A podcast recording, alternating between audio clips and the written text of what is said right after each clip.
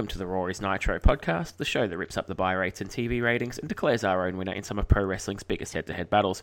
I'm your host, Lee Carlos Cunningham, joined once again by then now whatever's famous Duncan Joyce. How's things? I'm famous! Hey! I'm Grant Lee, how are you? I'm not too bad, not too bad. Well, one of you has to be famous and the other infamous, and since Kyle's ducking and dodging the Triple H debate, he has to be infamous. Ten seconds in, shots fired. I'm going to stop this time. nah, it's all good. How's things going? Oh, really, really good. Yeah, been a very good Easter. Some live pro wrestling as well. Very nice. Who did you see? It was Fight Club Pro. They're an indie promotion and usually based around Wolverhampton, like Midlands, but uh, they did a show in Manchester on Saturday. Very and nice. it was bloody good. Very jealous. As I said, I think it was with Richie last time. He was going to watch wrestling in Manchester. Was it Richie? Was it Carl? I can't remember. I'm very jealous on both oh, fronts. Carl's progress. Yeah, you might see him. Yeah, yeah, I'll, I'll, have to check in with him. I'll be going to that show. Nice. You, can give me a, a postcard. Virtually, of course. That'd be good fun. Uh, what wasn't so much good fun, though, is what we're here to talk about today. oh, dear. and that's episode 37 December to Dismember up against Turning Point 2006. Now, I blame you for this one because this is actually going back in our timeline, and I just blindly agreed to it. I think I've never seen December to Dismember. Let's see what all the fuss is about. And oh my god, this was a train wreck. Well, yeah, I, I just heard your story. I can't remember. I can't remember which guest episode you had it on, but you're like, oh yeah, I, I almost ordered that pay per view and it got cancelled or whatever, and I got the refund. So like, yeah, let's do this. I'll be intrigued because my knowledge of TNA at this time is very, very limited. Other than oh, Kurt Angle's there now, so. This was, I think, right at my dropping out of TNA. I was actually doing my best to keep up with TNA, as difficult as it was from this part of the world. But it was oh, probably just after this I stopped altogether. It was when the video game came out, and that was a bit of a letdown. I think that was the final straw for me. Oh no! Uh, I actually got the video game the other a few months ago because it was like a quid or something. It's a very disappointing video game, but there's some uh, TNA matches on the extras, so I kept it for that basically. For a quid, that's not too bad. No, I think I think it's still not the worst video game I've ever bought though. The only game I can say I ever took back and demanded a refund on was Legends of Wrestling Three. Now that was oh, diabolical. Um, I can't remember if it was that or two that my mate got his Xbox chipped and we just messed about with it on there. I quite like number one and two, but yeah, number three was it was broken. It wasn't actually a finished game when it came out, so I was having none of it. Oh, I'm not surprised. Yeah, one and play. Uh, they put it on like the GameCube demo booths in game and that, and that's quite good fun. Yeah, I enjoyed one. Enjoyed two as well. But yeah, number three, not so much. And two pay per views here, not so much.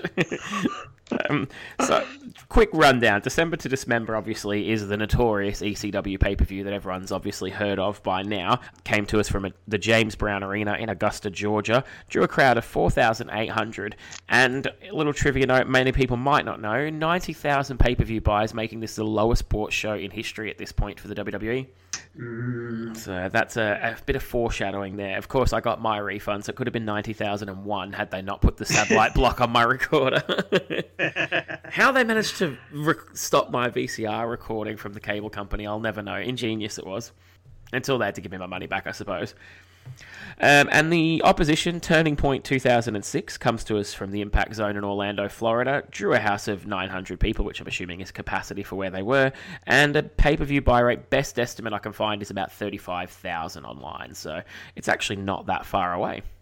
Oh, still pretty good, actually, yeah. Um, seeing Kurt Angle's only been here a matter of months. Yep, not far off his failed ECW run. Mm which was about probably around about the same time my interest in WWE began to wane. It was actually indirectly this pay per view that probably stopped my fandom at its peak because not getting this pay per view and then reading about how bad it was made me realize I could skip a show. And from there, it was a slippery slope after about eight years of buying every single pay per view. Oh no, I, I think I was firmly a lifer at this point. Like 2004 was almost my quitting point, and things turn around. But, yeah. Actually, a little story that I was going to save this for when we talk Triple H, but in case it never happens. Um, speaking of, of your top fandom, 2002 Australia lost the rights to pay per view and SmackDown simultaneously. When SmackDown was at its best, of course. And no, 2000, 2003, sorry, I tell a lie. And the only way to watch the pay per view starting from WrestleMania 19 was to go and watch them in a cinema for about nine months. WrestleMania 19 was a guinea pig and it was only held in one cinema, about an hour and a half's drive from my house. And that's what I did on a, on a weeknight. Drove an hour and a half to pay $25 to sit in a cinema and watch WrestleMania. Wow. Yeah. The next month they started to come to um to the cinemas on the north side of Brisbane, which is where I'm from. And the absolute worst moment of this run was I think was it Bad Blood that year? Was it Triple H and Kevin Nash maybe? Yeah, yeah, that's the pay per view. Yeah. And um, I was in line for this show, and of course, we're a bunch of wrestling fans forming a big line in the cinema, looked at like absolute losers. And at the top of the line was a guy in full Triple H memorabilia, title belt, shirt, everything. And this was at the peak of Triple H hatred, and he was being loathed by everyone in the line. We were already being sneered at by the cinema goers, but out of all of the losers, they hated this one man. And of course, when quizzed on it, he goes because he's the game and he's that damn good in full gimmick at the front of the line. And I just hung my head and said, I can't do this. It's got to come back to TV. yeah, and that was the first time I met Kyle. so, moving right along, which show did you watch first? I watched Turning Point first. Turning Point. I actually went the other way, so I'm going to flick the Turning Point and we're going to go there first.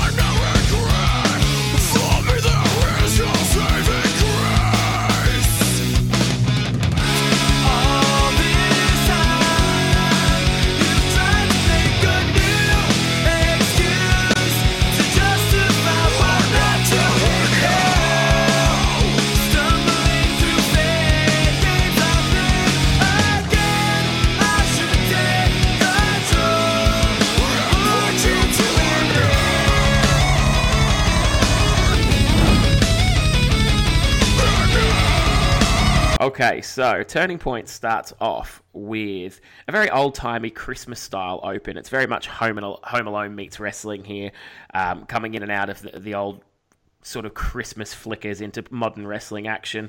Um, and I noticed, not seeing weekly TV at the time, there was a lot of handshakes and refusal of handshakes in the month of December in TNA because almost every program had a handshake or a healed out handshake in the opening package. Did you make wind of that yourself? Oh yeah, interesting. Um, there's one of the feuds where this was especially a strong focus, um, especially in the X division. But yeah, yeah, I guess they've. I guess they've just nicked all of Ring of Honor's talent, so they'll nick the Code of Honor as well. Fair play, and that was big at the time as well. So there you go. We open up, and the first thing I notice is we've got six sides. So we're smack bang after the the sort of where was it? The Nashville Showgrounds, and before the Hulkamania. That's a gimmick ring, brother. we're in the middle of six sides. And um, big heap of pyro to start us off as well. So it did have a big feel here. I know it was in the impact zone, but it looked good opening up. It was very slick, I thought. And uh, there's two entrances as well, which really caught my eye. What didn't appear as slick and big time to me was the commentary team. Um, I hadn't realised this was before Taz had made the jump and we went back to Don West. Oh my god, he is awful and he drags Mike Tenay right down with him. He he gushes a bit sometimes, and it's just a bit embarrassing. Oh my god, he's just so amazing the way he does that. That's pretty much spot on. just one other less slick thing. Um, did you cop the Turning Point logo was on top of a fire hydrant in all the graphics? No, I didn't notice that. I can't remember if it was the opening titles or if it was on the little um, nameplates that came up. I'm just like, just why? Yep, no idea whatsoever. And of course, we go back to some WCW history here because um, back in the day in WCW, many of you will remember if you're of, of, a certain generation that when the cruiserweights were on, the commentary team was always joined by an expert in the field, and that was actually Mike Tenay back in the day. But this time, they're joined by the innovator of the cruiserweights. Apparently, this is something I didn't know about, Kevin Nash the self-proclaimed X Division legend. What the hell? I have no idea what this was all about. And did you cop as well? I think you've got me hooked on the, the picking apart of the Titantrons and the entrances. He comes out to a knockoff of Puff Daddy's "Come with Me." I, I went with um, Led Zeppelin's "Kashmir," which is where the sample came from.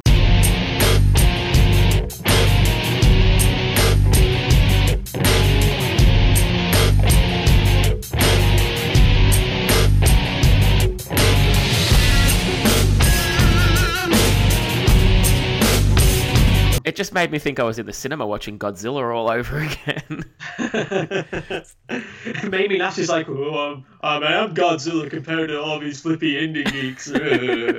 Oh, and the inside terms start straight away. Just catch everyone up to speed. He's actually come out to commentate on a five man X Division match. And this is for, I couldn't for the life of me keep track of the initials. They called it a couple of different things, but it's essentially a point scoring tournament between the X Division guys here that Kevin Nash has somehow masterminded. Um, I don't know what becomes of it, so I can't really give you any background information. But the idea is the five men here, it's elimination. The winner gets five points. The first one out gets one point, and do the maths for the ones in the middle. Yeah, and this is apparently going to be a weekly thing coming up. But yeah, you know how you're saying last time out, oh, one on one X Division match. This is bliss. This um, it's finally not a, a, multi man clusterfuck. Back we come. I present to you multi man clusterfuck. I was immediately pumped though when I realized the first guy out was I wrote Loki, and then the graphic come up and he's Senshi now. But I fucking love Loki. He's one of my favorites. I marked uh, the next man out for me because out next was Jay Lethal. Yes. And apparently he's only 21 years old at this point. Yeah, a couple of young pups in this one. And this is pre Macho Man impersonation as well, is it? Mm, yeah. So very cool. Um, third man out, Alex Shelley.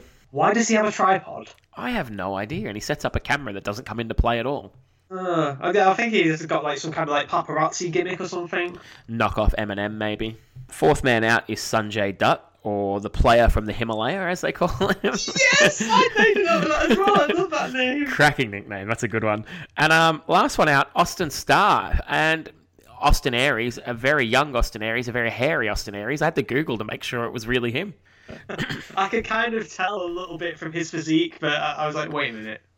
What? Because I thought he was just in Ring of Honor before he had his, you know, big TNA run. Yeah. This is a surprise for me. And apparently he's hailing from TV Land. Oh, I didn't catch that. There you go. And we're going to pick apart the entrances one at a time. um, and of course, as they get underway, Nash, as we talked about earlier, talking about being an X Division legend, and they talk about Jerry Lynn being the X Division legend, and Nash drops the bombshell of, I broke him in back in 61. So, two things I didn't know Nash trained Jerry Lynn, and fuck me, they're both old. 61? yeah. So, no, he wasn't born then. That's when he trained Jerry Lynn. So, Nash was already an established veteran. oh Christ! Um, just a quick note about the early dynamic of this match. So we already established there's a point system where it's elimination and the winner gets the most points. But these lads are really happy tagging in and out of this match. Yeah, I guess it does. It's never made much sense this in, in multi-man matches, has it?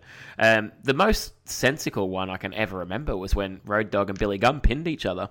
Oh, did that actually happen one time? Yeah, it was like a. It wasn't an elimination. It was like a triple threat tag, and I think it was the Headbangers and someone else, and they tagged in Billy and Road Dog being smartasses. So they just pinned one, one pinned the other, and they won the match. Ah, because I've seen that get teased with New Day and stuff, but I've never actually seen it. You know, the that plan come through. For about six months, it was called the Outlaw Rule before it, it didn't take off quite like the Freebird one. Ah. We get started with Lethal and Alex Shelley pretty good start. Jay Lethal uses the ropes for a low blow on Alex Shelley, which is pretty cool, kicking from underneath it. So that was an interesting spot. Austin Starr gets in pretty quickly, but gets hit by a leg lariat from Jay Lethal. Sanjay Dutt comes in and hits a snapmare and an elbow for a two count, and they're basically all just taking turns doing a move and tagging out, which is the early story of the match. Hit one big move, get out, and let someone else take a turn. We get Sanjay Dutt and Jay Lethal hitting a nice double team sequence on Alex Shelley, and Nash starts implying that Sanjay Dutt is on steroids on commentary, which blew my mind. He begins implying it, and then he begins, and then he proceeds to outright saying it. That's roids. That's the gas. What's he injecting? It's what was he doing here? It's, it's another inside joke about um, what he deemed as an inappropriate physique, I guess. Um, the annoying thing is that a couple of years after this, Sanjay would get into really, really good shape, and there were whispers about, oh, is, it, is, is he on the gas? And he's like, no, I, ju- I just focused on my physique. Fuck, this was this was in poor taste. Yeah. Um, from there, Senshi tags in and gets a nice big pop from the crowd. So it's not just me that's happy to see him in there. And then we get told that Nash did psychological tests on all the competitors on Impact the week before. So I'm gonna have to track that down at some point and see what the fuck that was. Interesting. Uh, You know, you were saying how Lethal had the low blow with the ropes? Yep. Alex Shelley did this pretty cool thing where he like rope burns Sanjay Dutt's crotch on the top rope. That's brilliant. Oh, and just on those psychological tests, sorry, I missed my note here, but Nash said that, or, or Tenay said, on every one of the tests, Senshi came up warrior. So, which Nash says he should shake the ropes a bit. And um, Tenay says he doesn't look like Hellwig. Like, fuck, first match, guys, and we've got steroids and name dropping. shoot, shoot, shoot. Yeah, the guns are out, Cowboys.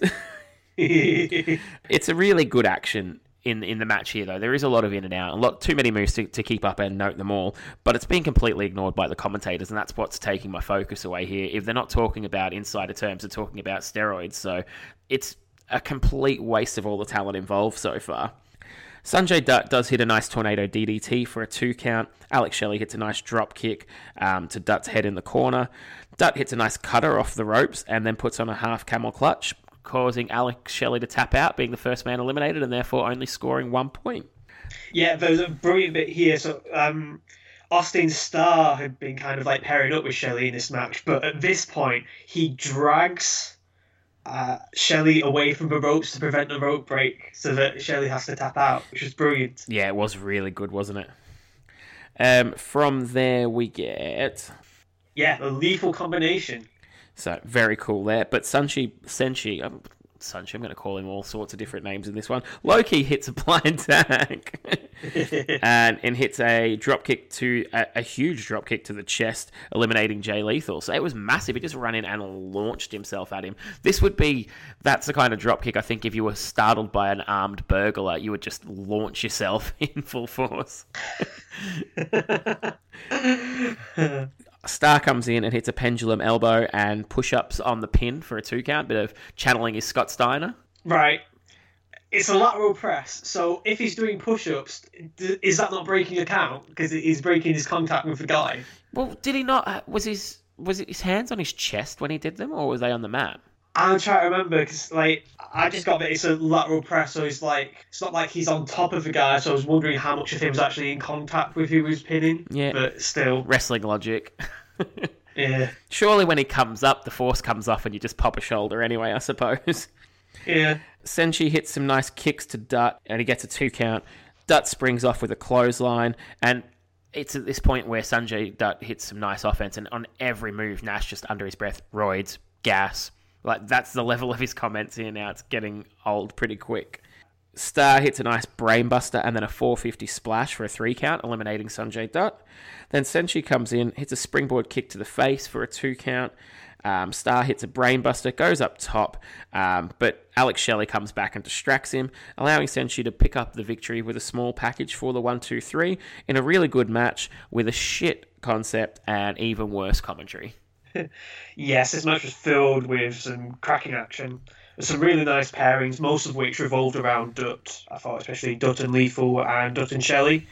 And Loki, his striking ability, just cracking, really. Did you spot after um, like uh, Shelley's mugging at the announce table and stuff with Nash? He's like, "Looks like I'm number one again," and Tenay's just like, you got one point. I don't know about being number one. yeah, it was good. It's, it, there was some good character development from some of the guys in this match. I thought, considering you know you don't often get that in the X Division cruiserweight type matches, but it was just butchered by Nash. Like 2006, he's got to know what his reputation is by now, and he can't think this is good for him. yeah, it's, it's we're firmly in a Russo territory, aren't we? Here, Most deaf. I guess the question there is, does he give a shit? I very much doubt it. From there, it's at this point. Obviously, I said that I watched um, December to Dismember first, and I thought this is meant to be one of the worst pay per views of all time. So TNA must surely beat it hands down. And um, having watched it, I've watched that first match, and I thought, yeah, the commentary is bad, but you know that's a, that's a decent start. Like, there's going to be some good stuff here. And we go backstage to Jeremy Borash with Eric Young in a robe being interviewed for his upcoming bikini contest. And I'm like, yep, this is going to give it a run for its money, isn't it? Bright pink bathrobe. mm-hmm. So yeah, Jeremy Borash's voice is so high and so fast. Yep. oh, Like coming up next on next on next next next next and he, he throws to the, the video of um, Eric Young and Bobby Roode and Miss Brooks and what led to the bikini contest, and that doesn't make it any better. Having it explained for me probably makes it worse that they developed a video package for this. Yeah, okay. The, the one thing I took from this package was Eric Young beat Robert Roode whilst dressed as a turkey. yeah, from the crowd, apparently. Just came in and beat him. oh my god. Can you imagine? I think the line that set this up, so it is very forced when Roode's going nuts and he's talking to Miss Brooks and he says, he, he keeps beating me. He could probably beat you in a bikini contest. And it's like, yep, that's still not a good idea, no matter whether its storyline makes sense or not. she should have just said, no, we can't, and move on. But that's not what we did. We had a bikini contest. Out comes Miss Brooks with Mr. Glorious himself, Robert Roode. Um, and Eric Young follows, looking very, very nervous. I wonder why. Eric Young got announced as being from an undisclosed location. Parts unknown 2000. And in the second classy commentary move of the night, Mike Tenay and Don West actually guessed the breast size of Miss Brooks. Right, yeah, I, I made note of that. That annoyed me as well. Right, at some point, Eric Young's going to be in very few clothes in this match, but they're not um, speculating over the size of his cock now, are they? Are not. Although Don West commentating on the size of my cock probably could bring it up a notch or two, to be honest with you.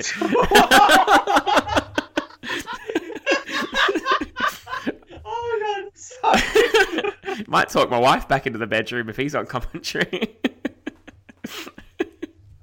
yeah, Don, Don refers to this as uh, talk about a mismatch. That's what he'd say if he was in my room as well. oh boy. oh, this is a hole I'm not getting out of. Uh, forehead. Fuck. Um, do you notice as well? Borash, uh, whilst he's hyping up this thing, whilst they're around all these inflatable palm trees for some reason, uh, he, he declares that this is a showcase of skin. That's one way to put it. I did notice the inflatable palm tree, so that was classy decor. is it because it's, it's Florida, or you know, Yep, I guess so. do some people only feel comfortable um, stripping off when there are actual trees around? it gives you a little bit of coverage, doesn't it?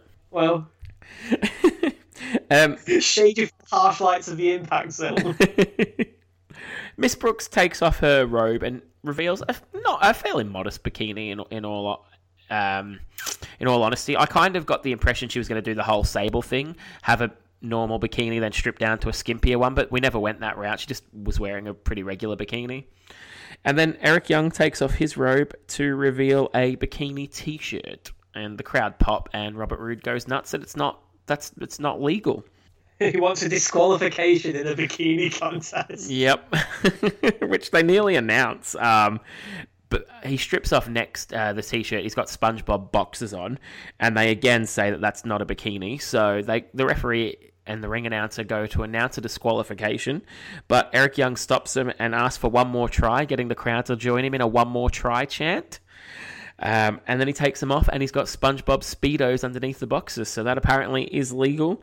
And he wins the crowd vote. A bunch of 900 or so, mostly male crowd in Orlando, thought Eric Young looked better than Miss Brooks. So go figure. Yeah. Um. Do you, do you get it? it? He's wearing SpongeBob stuff. He's wearing SpongeBob bikini bottoms. And SpongeBob Ah, lives in bikini bottom. did not get it. Jesus. Yeah, you know, you said um, Miss Brooks didn't do a Sable routine. Well, Eric Young kind of did. yeah, one, then the next, and then the next. Gimpia. Yeah, yeah. Uh, Eric, uh, Eric Roode, Bobby Roode's not happy with this. He drops Eric Young, uh, but Eric Young does manage to escape and dance a little bit in a pretty shit segment. Roode then tells off Miss Brooks, tells her that he wants him to wants her to sign Eric Young because Eric Young's um, popular, and that will help the crowd come round if he signs him to Robert Roode Inc. Mike Tenay on commentary, of course, says that he's trying to get the rub. uh, Roode says uh, he doesn't care. He should do anything it takes. Wink, wink, nudge, nudge. We all know what you know. He's he's implying you should do here because you know that's what that's how all women should convince people to their way of thinking. Because fucking hell. Yep, uh, it's pretty poor. So, so that Piss Paul writing, piss Paul segment. Mm, yeah, complete waste of time. And then I was watching this, I was streaming it, and my stream dropped out, and I flicked it back on, and I was on the next match, and I thought, you know what, I better just rewind and make sure I didn't miss a segment between matches. And that was a decision I'll live to regret. because we got a interviewer outside the locker of Dumb to the Extreme. It didn't dawn on me straight away, so I'm obviously part of that, that it was meant to be DX. And we're told they're outside the lockers of Paul Levesque and Michael Hickenbottom. Oh, Jesus Christ. She's knocking on the door, but no answer. And not only are we pretending that the X are there in their shoot names, but we get an impersonator of Big Dick Johnson, which is about the worst gimmick you can impersonate. It kind of looks like Big Dick Johnson and Bastion Booger's love child because he's quite hairy, this one.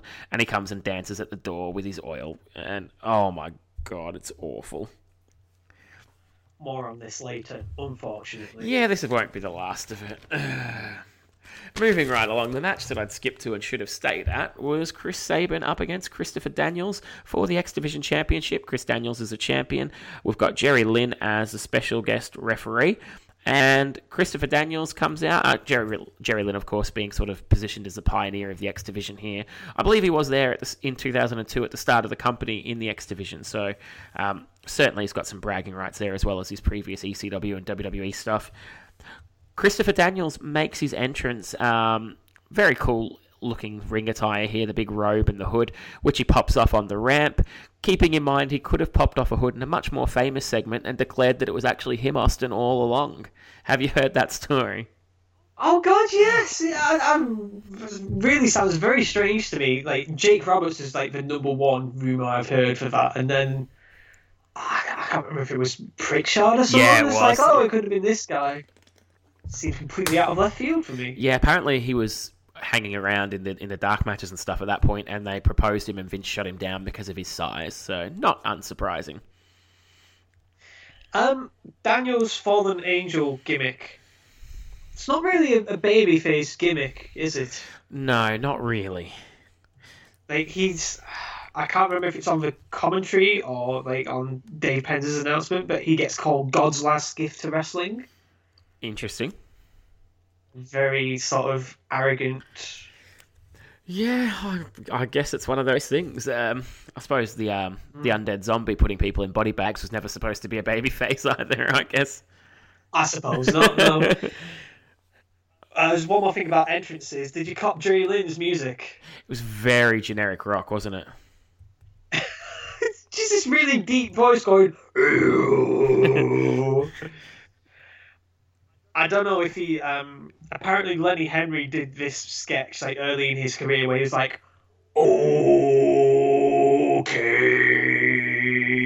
He just sounded like that. oh, very good.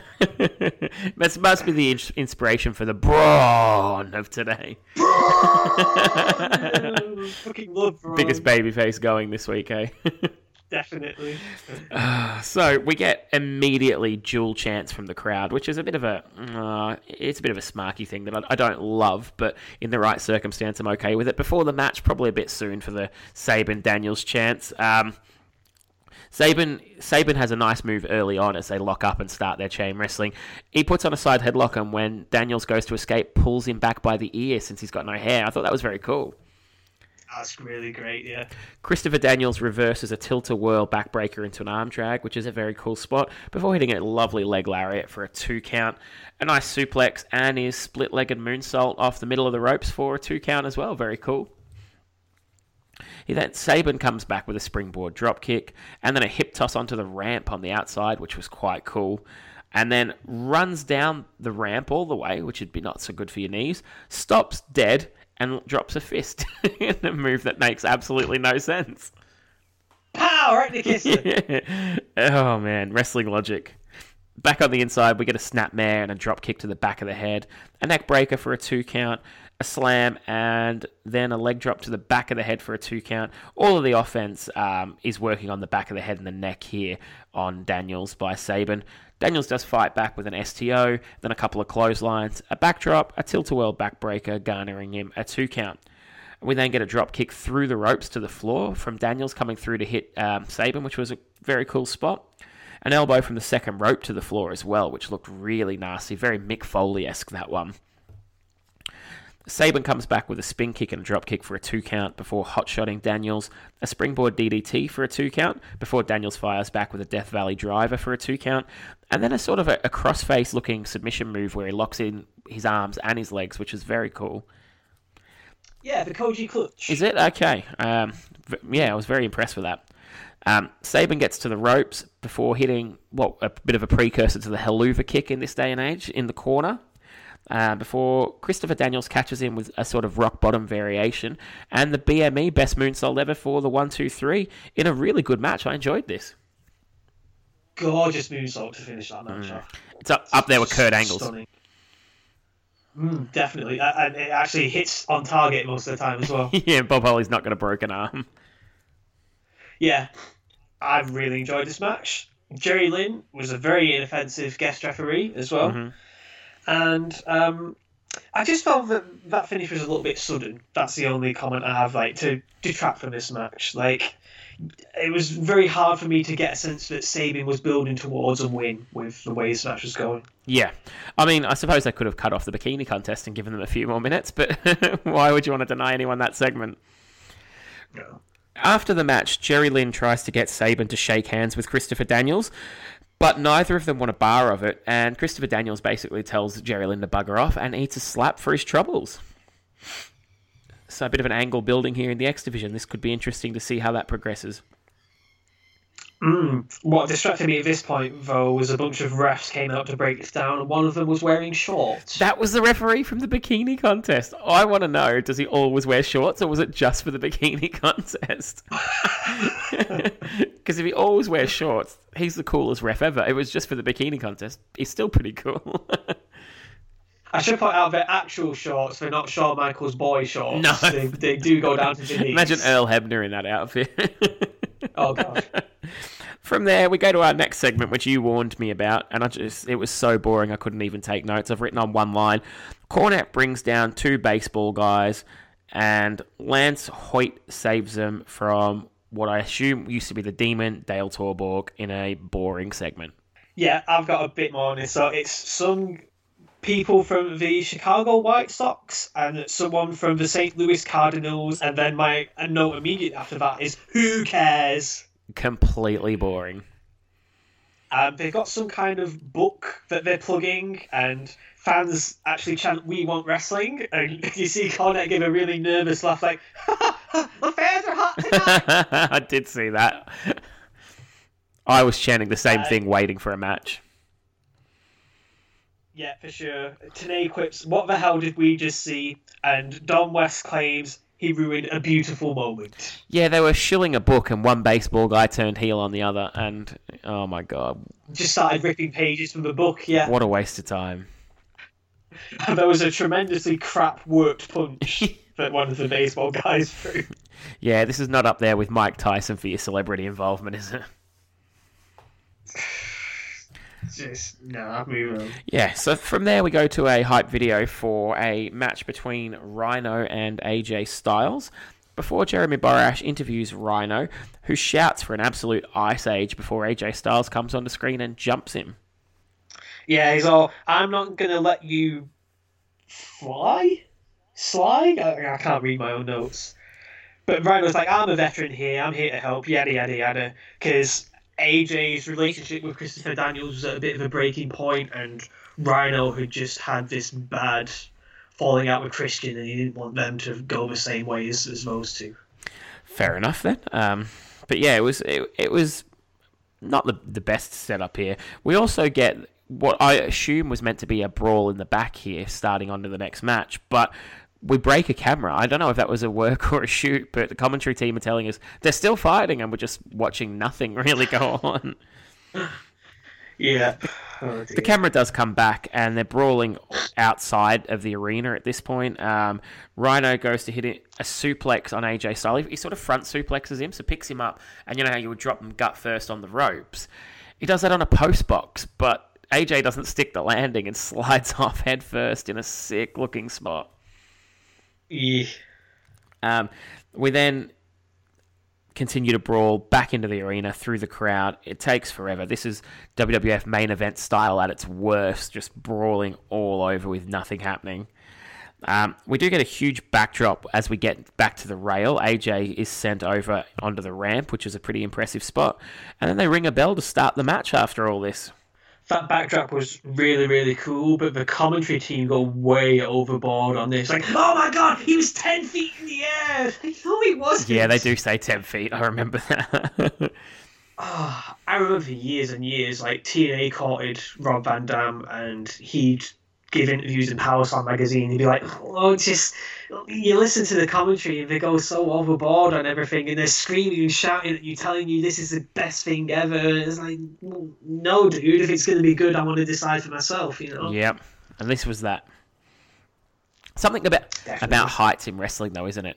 I remember Mick Foley wrote in one of his books that they were talking about the, the ramp being 12 feet in the air and then the EMTs walked past it and were at the same height. And he said there's some t- very tall EMTs. Brilliant. Um, we get back in the ring, AJ with a really nice leapfrog and a drop kick for a two count. Um, on the outside, he springboards off the guardrail, but gets caught by Rhino and hit with a belly to belly suplex on the floor in a very impressive move. AJ's going nuts here. Very nice. Uh, this might seem a bit off topic right now, but have you seen AJ versus Ambrose at TLC? Yeah, I want to say yes. Um, so well, okay, so at some point in that match, AJ tears a hole in his tights, Yeah, yeah, yeah, yeah, yeah. and I swear to God, in this match, there's another hole in AJ's tights. It's in, in the exact same spot as a hole in his tights from TLC. I wanted to message you while I was watching this, and I completely forgot and say, "Is that a hole in his tights?" Because I didn't have the best stream, so I wasn't hundred percent sure, but it looks like it. Yeah. Yeah, So yeah, that definitely was in there for most of the match as well. um, right, very early goings, even before that belly to belly spot. It must have been outside somewhere that he got a rip. Mm. Rhino hits a nice spine buster for a two count, and we get again the dueling chance of Rhino and AJ, and I just uh, it, it just it annoys me. It's very smarky. I think just cheer for the baby face unless it's an epic encounter. At the very least, at least it's both pro some guy chant. It's not both these guys, both these guys. Yeah, yeah, fair enough. I suppose you've picked a side. Um, from there, AJ hits the Pele kick. Rhino hits a backdrop from inside the ring to out. And then, um, sorry, after AJ had gone for a Styles Clash attempt, AJ holds his knee after the backdrop and brings the referee out, who straight away gets my alarm bells ringing by going straight to a very visible X sign in the middle of the camera shot. Um, so yeah, it was a little bit. Oh, I'm not so sure here, but they do a really good job then of making it seem like a legitimate injury. They bring plenty of people down. Rhino's with the referee a few times, and AJ's talking about how he heard something pop. The second Rhino turns around, jumps in the ring, rolls him up one, two, three in a brilliant swerve. That was actually really well executed, I thought. And then he legs it up the ramp, gets to the top of the ramp, and does a dance to prove that he's not hurt. brilliant. Uh, yeah, this is more of an angle for the match, really. The brawl had its moments. I just would have liked more of it. Yeah, I came out of this thinking I just wish they'd have started the match in the ring and had a match because what they did do in the ring was quite good. Rhino can go. I've always liked Rhino. And AJ's obviously the man, so this is at the peak of his powers Yeah. too. Although you could make an argument that he's better today than ever, so you know, certainly depends on, on which way your opinion sways on that one. I love modern day AJ Styles. I'm very much enjoying his work. So we have a fake Vince McMahon backstage with his back to the camera with the interviewer, holding a cage with a rooster inside or a cock, declaring that I like cocks now. Um, going back to the infamous DX. Um, I don't remember what started the whole segment, but I do remember the T-shirt with the big rooster with the you know the stop sign cross over it. Um, and yeah, he's um, trying to get into the dressing room of sport, uh, dumb to the extreme. Sorry, uh, just awful, awful stuff. Words escape me on this one. He quips, Who did you expect, Dick Cheney? Yeah, really good stuff. I should point. I should point out as well. This whole Vince Love Cox thing was a good four or five months ago. So way to do topical humor, TNA. yep, awesome stuff. Um, we go back to Rhino and AJ, who are being held apart by security. So continuing that very hot angle. Just can't wait for a big blow off match to that one. And then we get a video package for America's Most Wanted and LAX, who will be taking each other on in a flag match. Um, backstage, we go to LAX, headed by K Dog, who cuts a promo that just sounds like a Mexican Bret Hart to me, disrespecting America, America talking about how his country's great. Really, a typical. A, very foreign, you know, disgruntled heel promo that just reminded me of Bret in '97. What did you think about K Dog here? He was saying something in Spanish about how this is the moment where they take control or take command or whatever. Um, bit uh, casual racism and misogyny here and there. Like he called Gail Kim Lucy Liu. Yes, I caught that as well. and he quips, "You three holes made a big mistake." Good stuff all round. Yeah. Uh, one thing I noted from the video package: Gail Kim took a border toss by Hernandez. Yo, that was sick. There was no protection on that whatsoever. Gail Kim is just the ultimate company woman. Yeah, really. that was brilliant. Really good. That that just it looked disgusting. That is how you would always imagine a giant male wrestler would be if he hit a woman. I've got. I, I have a note here as well. I had a question to ask you. I know this is maybe not your peak period for TNA, but America's Most Wanted are they a very pro-American gimmick typically, or is this just your standard wrestling trope of you're insulting America? Hey, I'm American. I'll be patriotic this week. Um, they've got American in the name. I think they've traditionally been heels for most of their run, but they're just like you know really like rednecky type guys. So why wouldn't they be like proud patriots? I guess. I just want to see it go the other way for once. An American run down a country, and that countryman come out and lay them flat. It always just seems to go the other way. You're running down America. Well, I'm American. I'm going to put you in your place. Oh, just mm. make it stop. It's 2006 by now. Like, come on, Hacksaw Jim Duggan's been retired for at least a couple of months. Um, we then go to the match, which is non-title, by the way. LAX are the tag team champions, and America's Most Wanted come out, and we get a brawl around the outside with all four men to begin. We get a Hernandez throws Homicide over the ropes onto the other two, which was quite cool. Oh, I got homicide almost botches being taken over the top rope by AMW. Yeah, it does it in like a, a sunset flip. Uh, no, sorry, like a, a, a somersault flip over the ropes off the toss, which was. I, I didn't catch the landing, but it was it was impressive nonetheless. Um, Gail Kim then goes up top and hits a moonsault to the outside on Homicide on the floor in a, another example of Gail Kim just bumping for the business there. Brilliant. And before we get too deep into this match, I want to say very early on, um, my dick move of the night happened here. Tenay referred to Gail Kim as AMW were coming out as that eye candy. Oh my god! Are you fucking kidding me? and that's Mike Tenay as well, not even Don West. Yeah. Uh, just Jesus Christ. This moonsault, and we've got more coming up from Gail. She's the star of this match. I'm going to put it out there right now. Yeah, I agree completely. She's absolutely brilliant and puts K Dog to shame, who's the trained wrestler.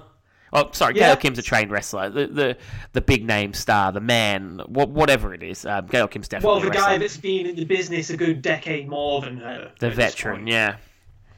Um, so back inside, um, Harris is in the tree of woe, and this allows LAX to beat down on James Storm. They double team him for a little while before Harris gets out of the tree of woe, hits a plancha onto Hernandez, um, and Storm hits a power slam on Homicide. They bring in a ladder, and it's at this point I realise that it's actually uh, not just a standard capture the flag, but you've got to capture it and hang it on the device above the ring, which is a little bit different. Yeah, each. So in the run up to this, they both um, kidnapped, so to speak, their op- opposing countries' flags. So their opponent's flag is in their corner. Yeah. And it's up to the opponent to grab it and then raise it on the roof of your ladder. Yeah, interesting concept. Before the ladder gets set up to be climbed, it's lay flat, and Hernandez flips Harris onto the ladder in a really sick bump. That looks sore. Just so, but whilst we're still on um, the subject of rules, Don West goes, basically, there are no rules except the ones we gave you. Awesome. We get an awesome double team spot um, from LAX with an electric chair drop into a top rope elbow, which was quite cool. Homicide hits uh, rolling suplexes on Harris before Harris fights back with a superplex. Hernandez actually captures the flag and begins to climb the ladder to hang it, but Storm climbs up the other side of the ladder and hits a sunset flip power bomb off the ladder in a very cool, um, I think it's about SmackDown 4 move that one was introduced. So awesome looking spot. Harris gets a hold of his flag, and then Homicide hits him with a cutter off the ropes, which was another very impressive spot. Before Gail Kim interjects again with a big missile drop kick. They try to climb the ladder, but K Dog gets in and dumps the ladder. And then Petey Williams comes out, but Hernandez nails him and then flies out of the ring onto James Storm in one of the coolest over the ropes dives I have ever seen in my life. That was amazing. Hernandez at this point is in his career is just a marvel, really, with the things he can do physically. The, that was brilliant, and it, a bigger deal should have been made of it. I thought it was just breathtaking to watch. Hmm. Uh, so, quick note: so at some point, Gail Kim was climbing the ladder. I think you mentioned earlier to raise a flag. So we we've got this Korean Canadian lady trying to raise the American flag. To avoid the Mexican national anthem being played, it's so incongruous. This. It's brilliant. is uh, Peter Williams comes out, and isn't he Canadian? He's Canadian, yeah, and like it was him, Roode, and Young were like Team Canada or whatever, and Oh my god, my head uh, hurts. yeah, hi- um, him and I don't know if if him and Gail are still in an alliance at this point or whether they will be later on, but yeah, they do get involved with each other eventually. Harris is climbing up the ladder with Homicide, and James Storm comes up behind, nails Homicide with a beer bottle, but apparently shards of glass fly into Harris's eyes, and they both fall up the ladder. And then Hernandez comes in and manages to get the flag hung, and LAX pick up the victory over America's Most Wanted in a bit of a strange twist on the flag match, meaning that the Mexican national anthem will be played over the PA, while America's Most Wanted leave the ringside area arguing with each other about whose fault it was. That finish was just shy. I couldn't tell what was going on at first. It took the replay for me to realise, oh, the glass went in his eyes. It took too long as well because he climbed and it was such a deliberate swing. It looked like the typical wrestling I'm going to swing and you're going to duck and I'm going to hit my partner. And then he just Yeah. hit him and it looked like a botch. It didn't look like that was the planned spot to me. Well, yeah, that's what um, that was the impression I got as well. Yeah, absolutely.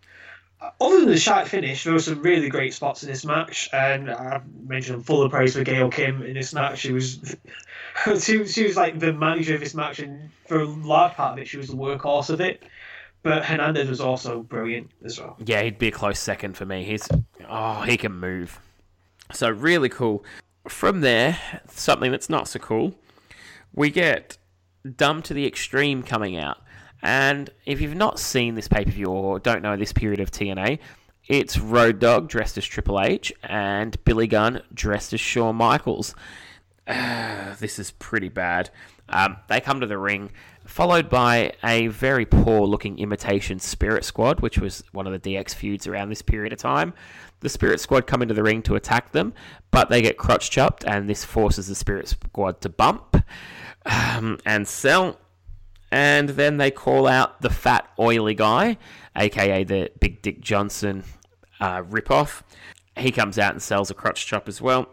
And as they're doing these crotch chops, I notice I, they've got the the Voodoo Kin Mafia shirts and jeans on. They've got the DX dad jeans look going on. But how fat is Road Dog here? Like, I couldn't tell if he was wearing something underneath his shirt to be muscles, but then it just it didn't come across as muscles. He just looked like he'd put on a shit ton of weight. I don't think he was in the best place in his life at this minute. No, I've never seen him this size before. I mean, he's never he was never a body guy, but my god, he was huge here. Yeah, if, if you follow him on Twitter, he's very different. Like he he's always quoting scripture and stuff nowadays, and he's always got like a a, a like a top goal for his day or whatever.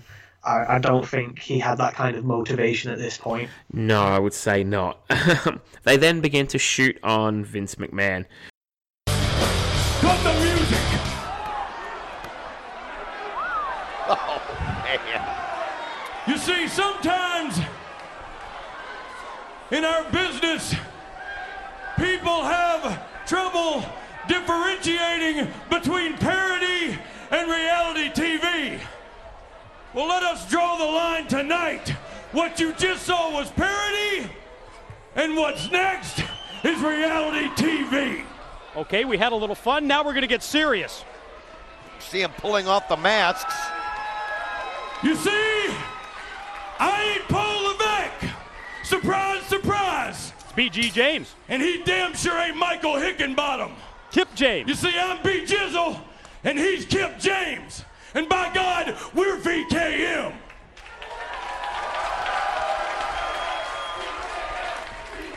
Becoming cult favorites.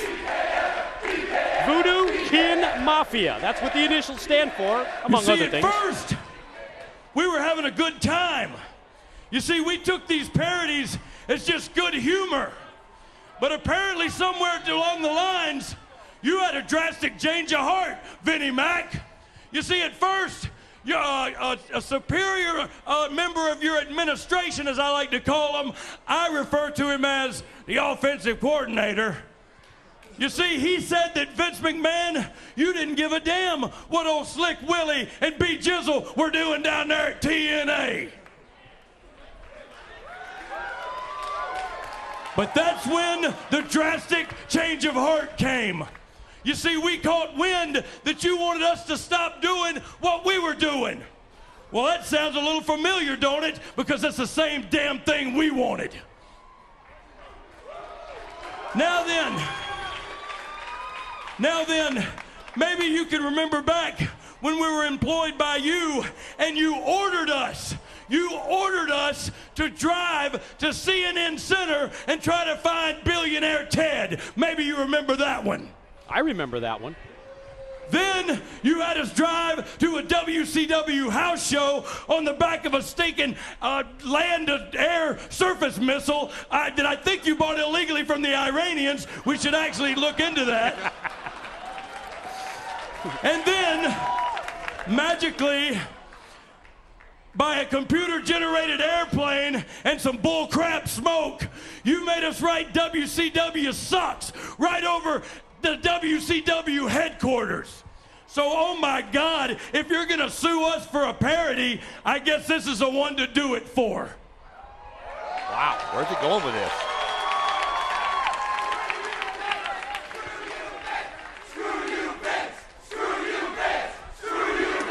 Seems to be the consensus opinion.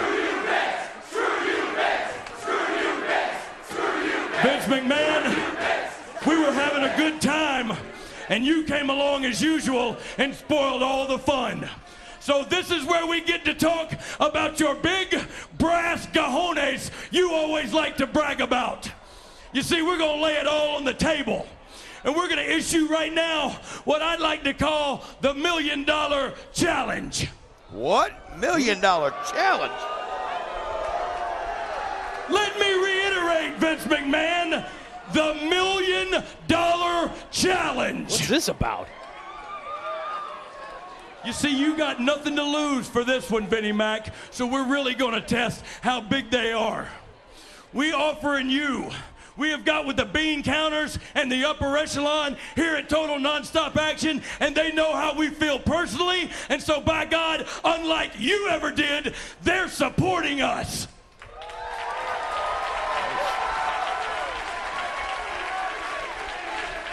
Let's get back to the million dollar challenge. You see, Vince, we got a problem. You want us to stop?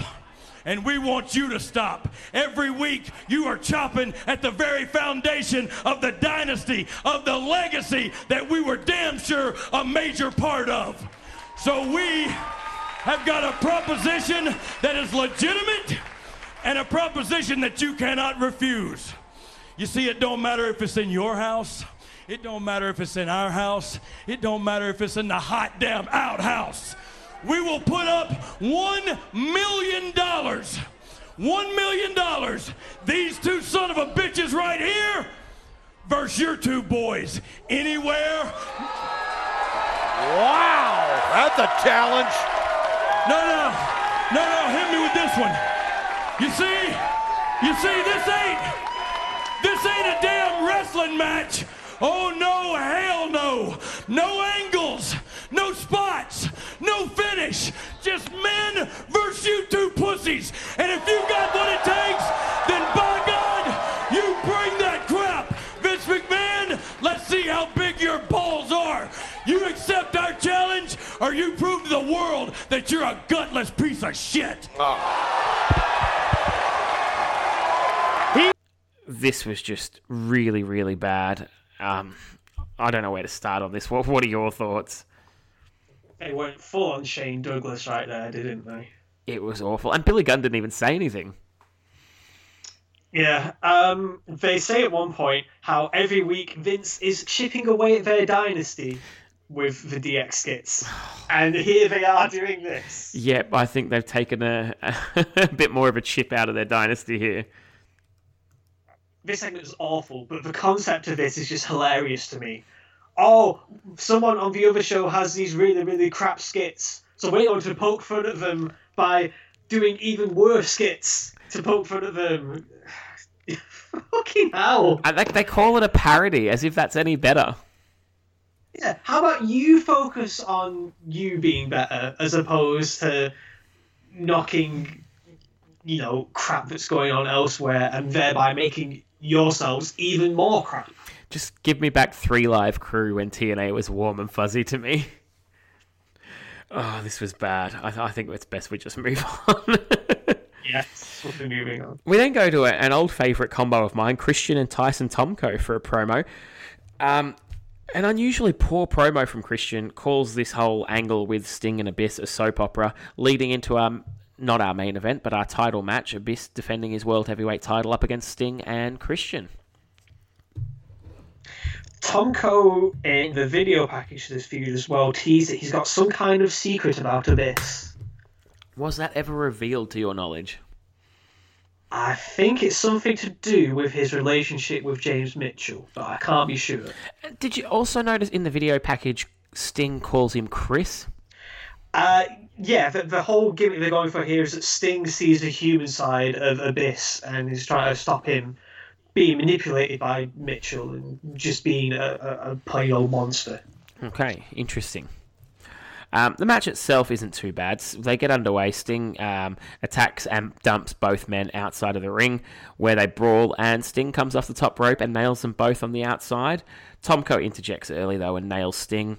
They go back in, and Abyss takes over on Christian for a while before Christian comes back with a tornado DDT, and I've then got he starts to beat on Abyss for a little while before we go to one of the old tower suplex spots with Sting underneath as Abyss superplexes Christian off the top rope. Um, Sting hits a clothesline and then a Stinger splash on both of them in the same corner at the same time. And crutches Christian and rolls up Abyss for a two count. On the outside of the ring, Tomko nails a big boot on Abyss. Sting is able to put the Scorpion Deathlock on Christian, but James Mitchell distracts the referee. Tomko tosses in the belt, which Sting blocks, and then nails Christian with a Scorpion Death Drop, but Tomko pulls the referee out before the three can be administered. Um, we then beat on Sting for a while before Abyss sends Tomko outside the ring and press slams Christian outside the ring as well. Doesn't actually throw him at Tomko, which I found strange. Just throws him to the floor, which looked pretty sore. Um, we then get a goozle on Sting, but James Mitchell brings in the tacks before he can execute the choke slam. And he goes to choke slam Christian onto them, but Tomko comes in again with a big boot, and then in one of the sickest moves I've seen in a long time, hits the curb stomp on Abyss face first into the tacks. That was out there. Any kind of face first tack thing makes me cringe. Like the first pay per view after I started watching the WWF was Cactus Jack getting pedigreed into the thumbtacks at the Royal Rumble. Like, oh my god. Yeah, nasty. Definitely. Sting goes for the Scorpion Deathlock, but Christian hits him with a chair to the back, and then Abyss hits a black hole slam, kind of, um, botches it, trying to knock Christian with Sting's feet, picking up the one, two, three to retain his title in a really bad ending in a pretty convoluted match, to be perfectly honest. It wasn't what I expected with the caliber of guys in here. What did you think?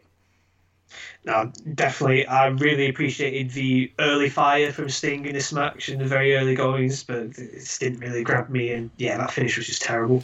Yeah, he didn't get the elevation on him, and I guess you know, you damned if you do, damned if you don't. If you try and repeat or change the spot, but it just looked as though Christian threw himself out to avoid breaking up the pin. Were too focused on how precisely Christian was going to collide with, no, how precisely Sting was going to collide with Christian or whatever, instead of just, you know, just use your full momentum as per usual and then worry about how he's going to come in, into touch with him. Yeah, so a bit of a bit of a miss there, but hopefully they'll be better from all these guys still to come.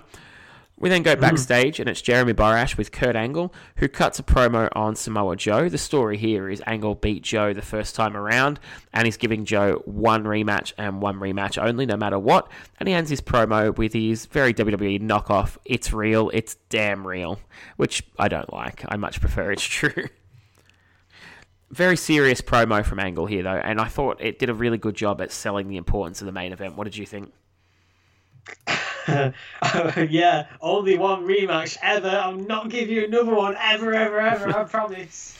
Yep, uh, they got the crowd hook, line, and sinker on that, though, as we'll get to in a moment.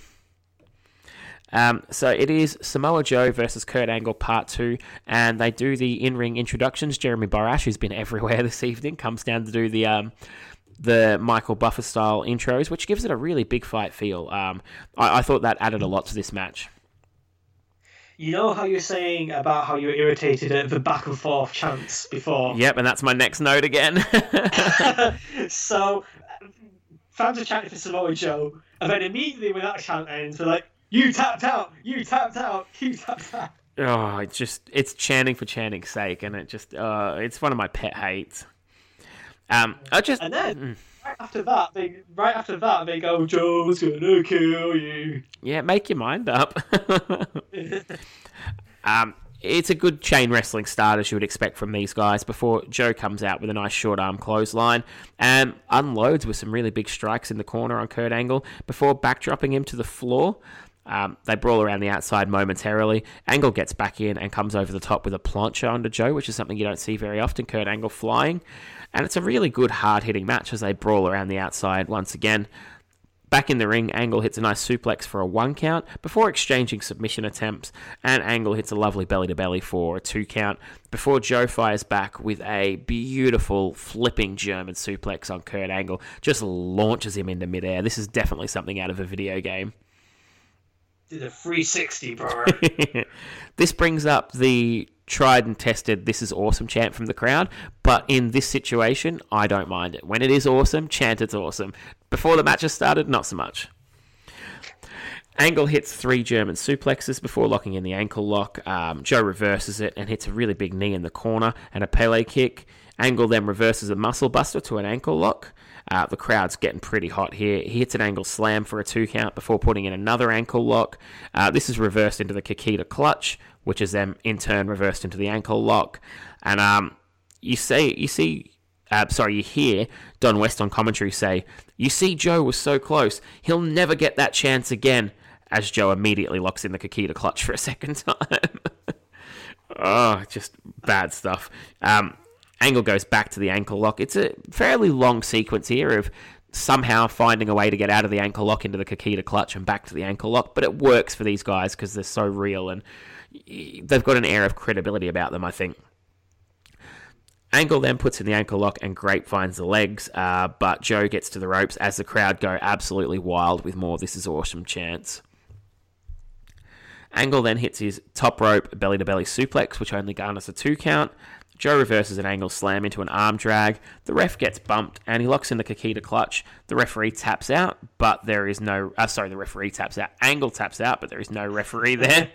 And I'm straight away just writing in my notes, please don't give us another swerve. This is really good wrestling. I was fearful that someone was coming down the ramp next. What about you? I was, hmm, I was thinking some kind of fuck finish was coming up here, but but thankfully, no one comes down the ramp. Um, Joe goes up and checks on the ref, and Kurt Angle, in a bit of a heel move, hits him with a low blow, which garners real heel heat from the crowd who boo him mercifully. He then brings out a chair, goes to swing, and in one of my favourite wrestling spots, misses Joe, bounces off the ropes, and catches himself in the face. Joe then locks in the Coquina clutch, and Kurt Angle taps out in a really solid main event. I enjoyed the hell out of this. What about you? Really good match, yeah. Um, I mentioned earlier that we've had some good wrestling tonight, other than some of the shite we've endured. But this is, know, people have their say about Kurt Angle's main event style, but this is the way you can escalate tension and the building of offense to thinking, oh, is the match going to end at this point? Rather than say like the X Division match where it just ended out of nowhere. This was just filled with great near falls. It was the first time I felt genuine drama watching the match tonight. I think. Yeah, oh, absolutely. It built perfectly, didn't it? Because I was probably this was I was when I was watching the main event. It was quite late in the night, and I'd say for the first couple of minutes I was half paying attention and really sort of thought, oh, it's going to be a bit of one of them. You know, some main event matches that are going to go half an hour. They tend to build really slowly and they just have a bunch of kick out of finishes. This wasn't that. This was a paced match that built bit by bit by bit and then told a story without having to kick out of 10 finishes. Um, the story of Angles beat him once and he's not sure if he can do it again, so he's going to take that cheap shot.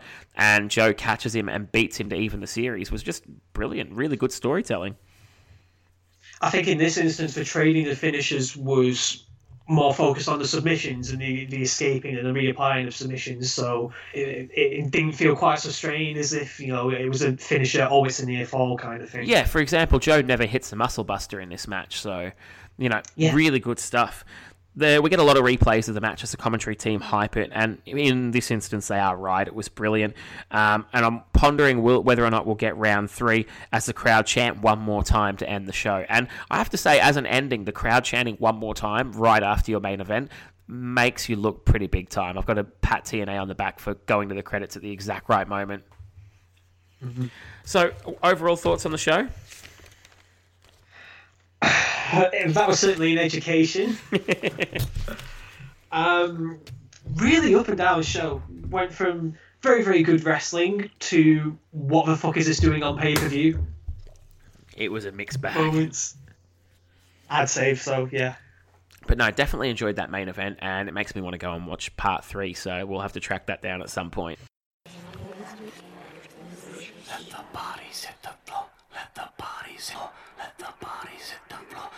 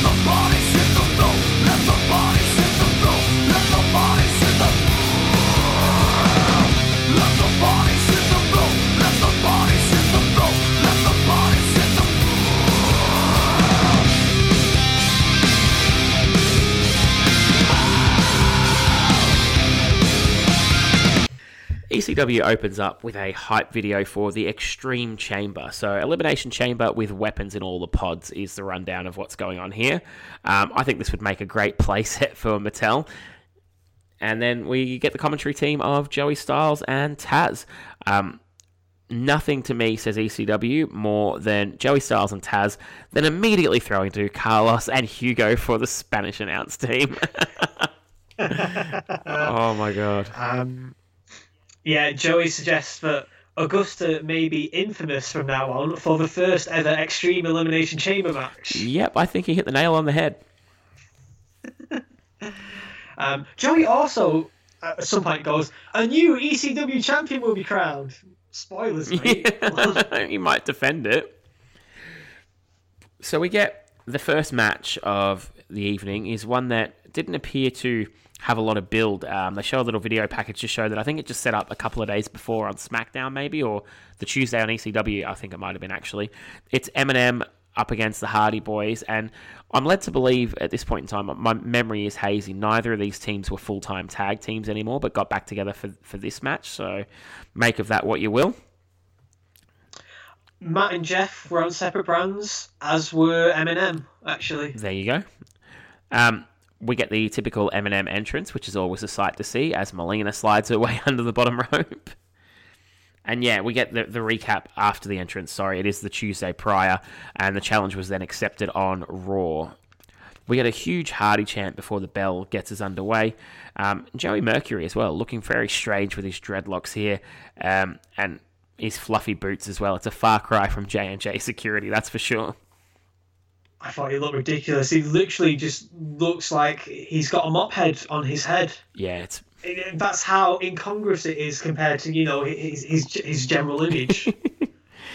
when we get started, Matt hits a side headlock and then a shoulder block and a hip toss before Jeff comes in and works over the arm of Mercury. Hits a really nice drop kick from the apron to the inside on Nitro, and then the Hardys double team both with their usual Hardy offense. MNM takes over on Jeff as the crowd calls Melina a crack whore, so. Yeah, and she just screams at them in reply. Yeah, Taz says that he loves the scream, and his opinion on that doesn't stay that way all the way through the match because she does begin to scream and doesn't really stop. yeah. Um, there was also a fair amount of Nitro sucks chants, which I'm sure is a sentiment ECW fans are familiar to expressing. Yeah, dual dual chants with a different purpose there. um, MNM takeover. They're calling her a crack whore. Matt nails a crucifix sit out onto Nitro before Melina interferes and Matt Hardy hits a clothesline or sorry, eats a clothesline, or as Taz puts it, the old trapperoo there. Yeah, Melina's like head scissoring Matt on the apron, and I must point out Melina's in a skirt in, in her outfit, so it's a bit risky. And Taz is like, "Who wouldn't want to get head scissored by Melina? Hello." Taz on commentary here was just ridiculous through the whole night. Actually, this is a note I keep coming back to. This can't be far from the end of his run because he appears as uninterested as any commentator I've ever heard. Yep, he also reveals that Michael Cole wasn't a big fan of women. Yeah, nice one. I um yeah, I did catch that later on as well. So really good stuff by Taz. He appears to just not give a fuck. Maybe he figured quite rightly no one was going to watch this show. Um, MNM double team on Matt for a while. Um, as Taz tells us, Michael Cole's not a big fan of women, as you just said then. Before Matt nails them both with a double neck breaker, MNM fire back using poetry in motion, and Matt finally gets a hot tag to Jeff, who comes in with an inverted atomic drop, his classic leg drop to the balls for a two count. And then Matt sends uh, Mercury out of the ring and hits a plancha to an ECW chant. Nitro then comes over with a tope to both with a huge, uh, huge dive there, and Jeff comes off the top rope, nailing all three in a really cool sequence of, of dives and jumps to the outside. Back to that plancha though, the first one where it's, it's either Matt or Jeff that goes on to Joey Mercury. Yeah, it's Matt first it's Matt first. He just practically slams Matt Hardy to the floor. He just does such a terrible job of catching him. Yeah, pretty awful. Back up, like Miz level. Back on the inside, the Hardys hit Poetry in Motion and then the Twist of Fate, but they miss a Swanton. And Taz tells us that he got the old crash and burn a Rooney. Like, he is really just phoning it in here. Nitro hits a springboard drop kick for a two count, and Melina is going absolutely ballistic on the outside. And I just have to write Nash should have been on commentary asking whether or not she was on drugs because she was not well during this match. MNM then double team on Jeff for a while. Nitro hits a nice um, breakdance leg drop, you know, his old sort of up and over and spin and hits a leg drop for a two count. Before then,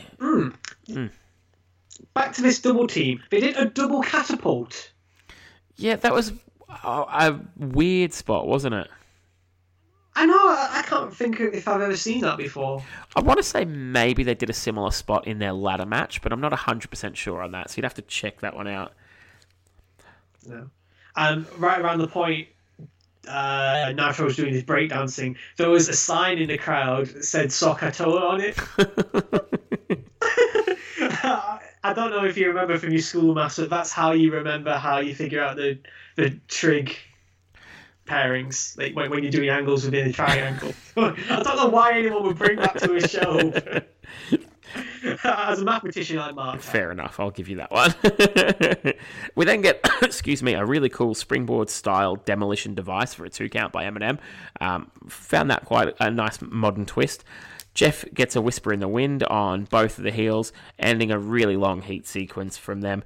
Gets a second hot tag of the match to Matt Hardy, who nails them both with strikes and slams, and then hits his really cool uh, bulldog on one while clothesline dropping the other one to the heels. Um, hits a side effect on each of them, gets a two count, second rope leg drop for a two count, and then we've got Matt goes to give Nitro to Jeff on the top rope for sort of a power bomb, I think, but Mercury saves and Nitro run is off for a two count. So that's one of them weird wrestling moves where they try something they've never tried before just to be reversed.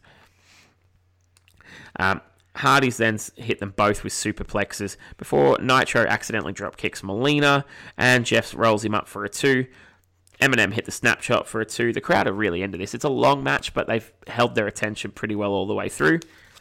They then go, Oh yeah, the the reaction for Melina getting knocked off the apron, especially, was huge. Yeah, it was nuclear. It was it, it was probably a more visceral reaction than Stephanie going through the table at Mania this year. To be honest, they were really hot for it. Maybe. Yeah, it was a really nasty fall as well. They go to the top rope for a top rope snapshot, but Matt Hardy manages to hit both the heels with a twist of fate, and then Jeff swantons them both for the one, two, three in a long match, but a good match, a really good opener. So um, this pay per view started off with a bang. Yeah, it was a bit laboured and lethargic in places because obviously they had a lot of time to fill, but they definitely, they like you say, they kept the crowd on side, really invested, and they had some really good ideas in general. So it was pretty good. I was pleased with this match. The moves and the action were good, but having building to two separate hot tags made me think that this match was planned, and then they were suddenly thrown a lot more time than they thought they were going to have. It sort of it it looked as though they had a ten minute match planned, and then they chucked another one on top of it. This felt like, like a couple of years after that, there'd be like the Formula SmackDown tag team match where it's two singles guys teaming up, so they each had to get a hot tag in. So someone would get a hot tag, and then oh no, we've actually turn around, commercial break, and then the other guy get the hot tag. Yeah, very much like that. Um, we then get a RVD promo, which we're told was an ECW.com exclusive, and says the risks of the chamber are worth the world title. So good RVD promo. He didn't say whatever or cool. yeah. The, the price is worth the prize. Yeah, good line. From there, we go to ECW original Balls Mahoney up against ECW Johnny Come Lately Matt Striker in his um, Mean Street Posse meets Val Venis attire. I find his voice so annoying now after years of his commentary, and especially on Lucha Underground, some of the things he'd say. Uh, well, you get to hear plenty of his voice because he comes to the ring and cuts a promo in ring. Um, he says he's going to restore order, not violence, and we're going to see an extreme rules match, extreme enforcement of the rules match. That's a good line. That was quite good. Uh, we get a big balls chant, which is quite amusing. Yeah, so while Matt Striker was setting up the rules, he was like, "I want no maneuvers off the top of the ropes." You do know who you're wrestling here, right? He's not exactly coming with a 450 splash.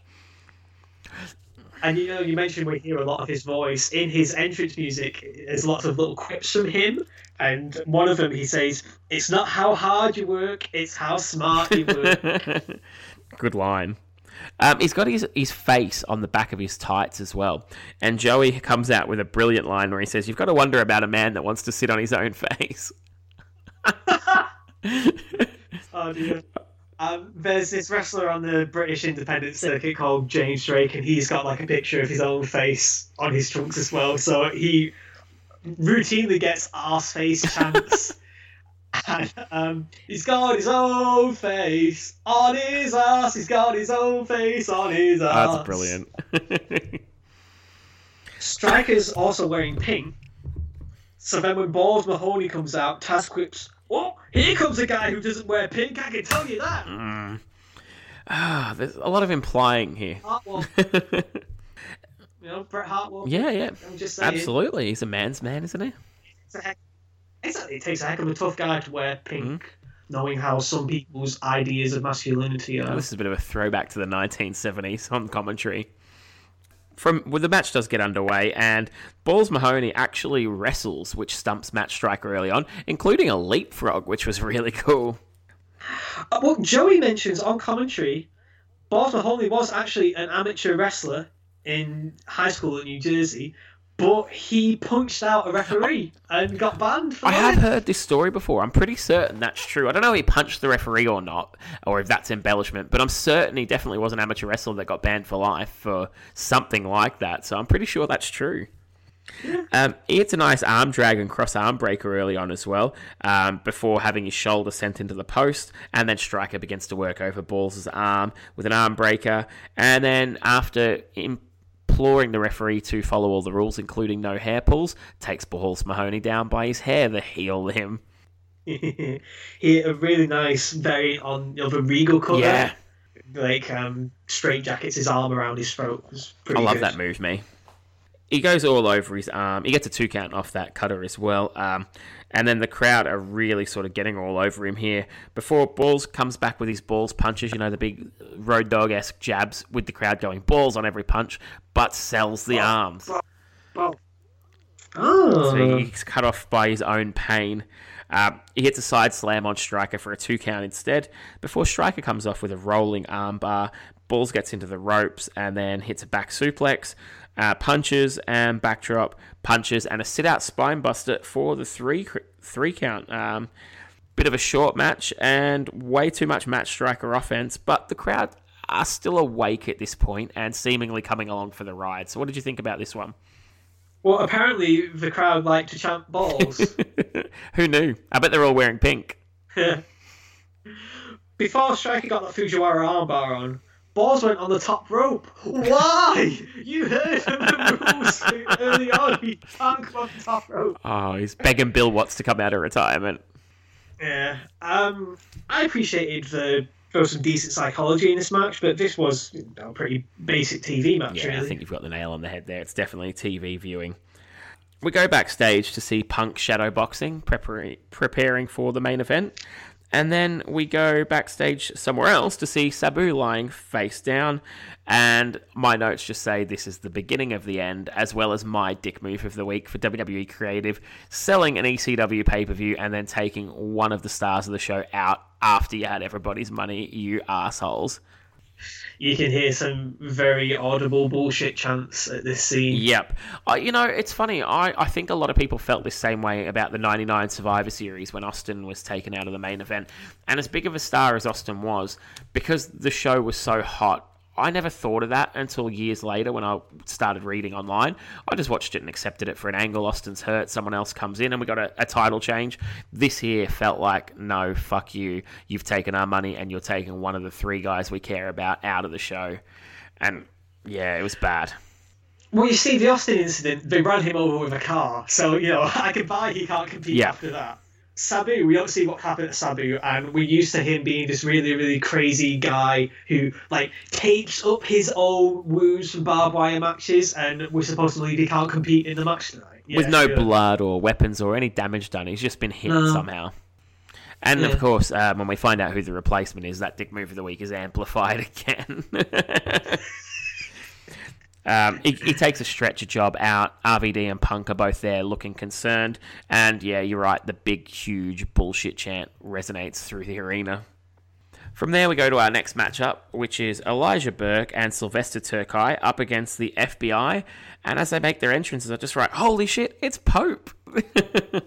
I was just saying on our last show how much I love him, and here he is. I didn't realize it was Elijah Burke. He's much Yeah. better as Pope D'Angelo. He definitely finds himself a, a bit more in TNA. I'll, I'll, I'll put it like that. Um, he's also wearing this weird hat that looks like it's just missing the propeller on top.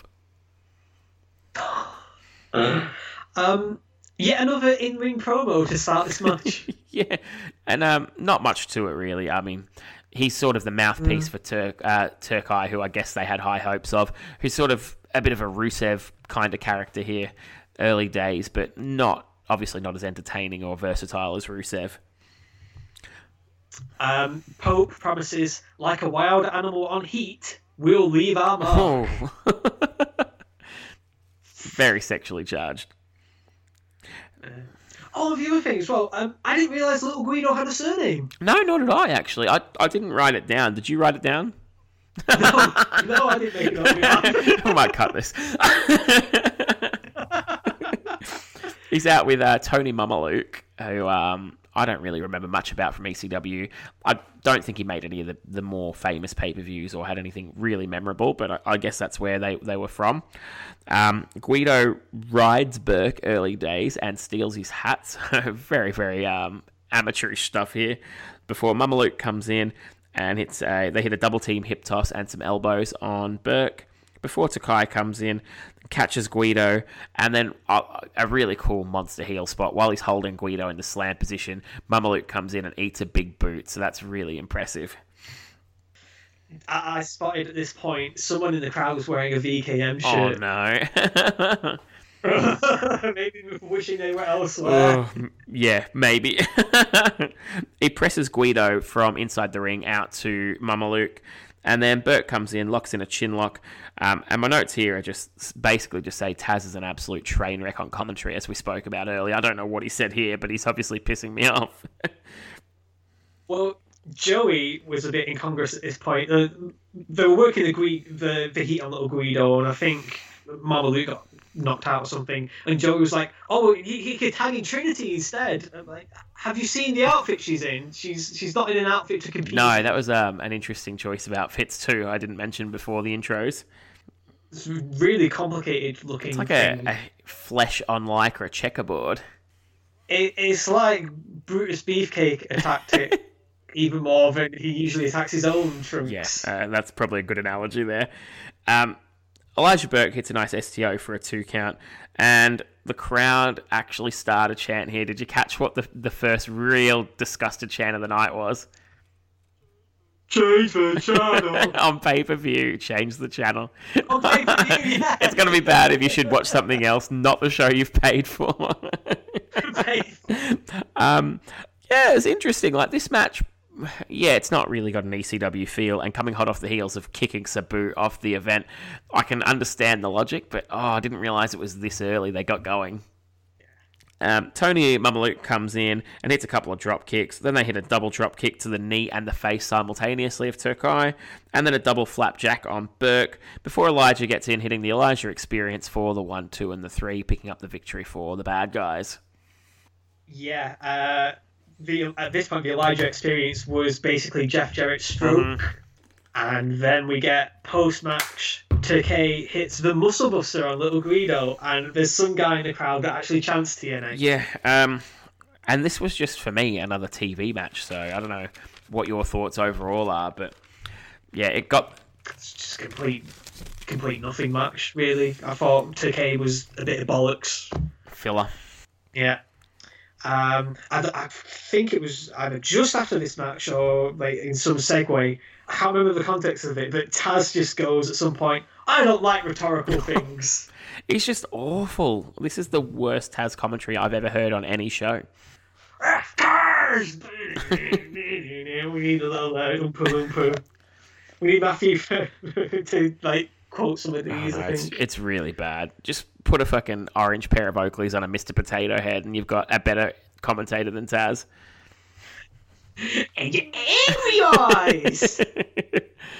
RVD and CM Punk backstage watch Sabu head off in the ambulance as we spoke about earlier. And we go to our next matchup, definitely worthy of pay per view Tommy Dreamer taking on Daivari. well, I know. I definitely. This is a main event match anywhere across the globe. Oh my this. god.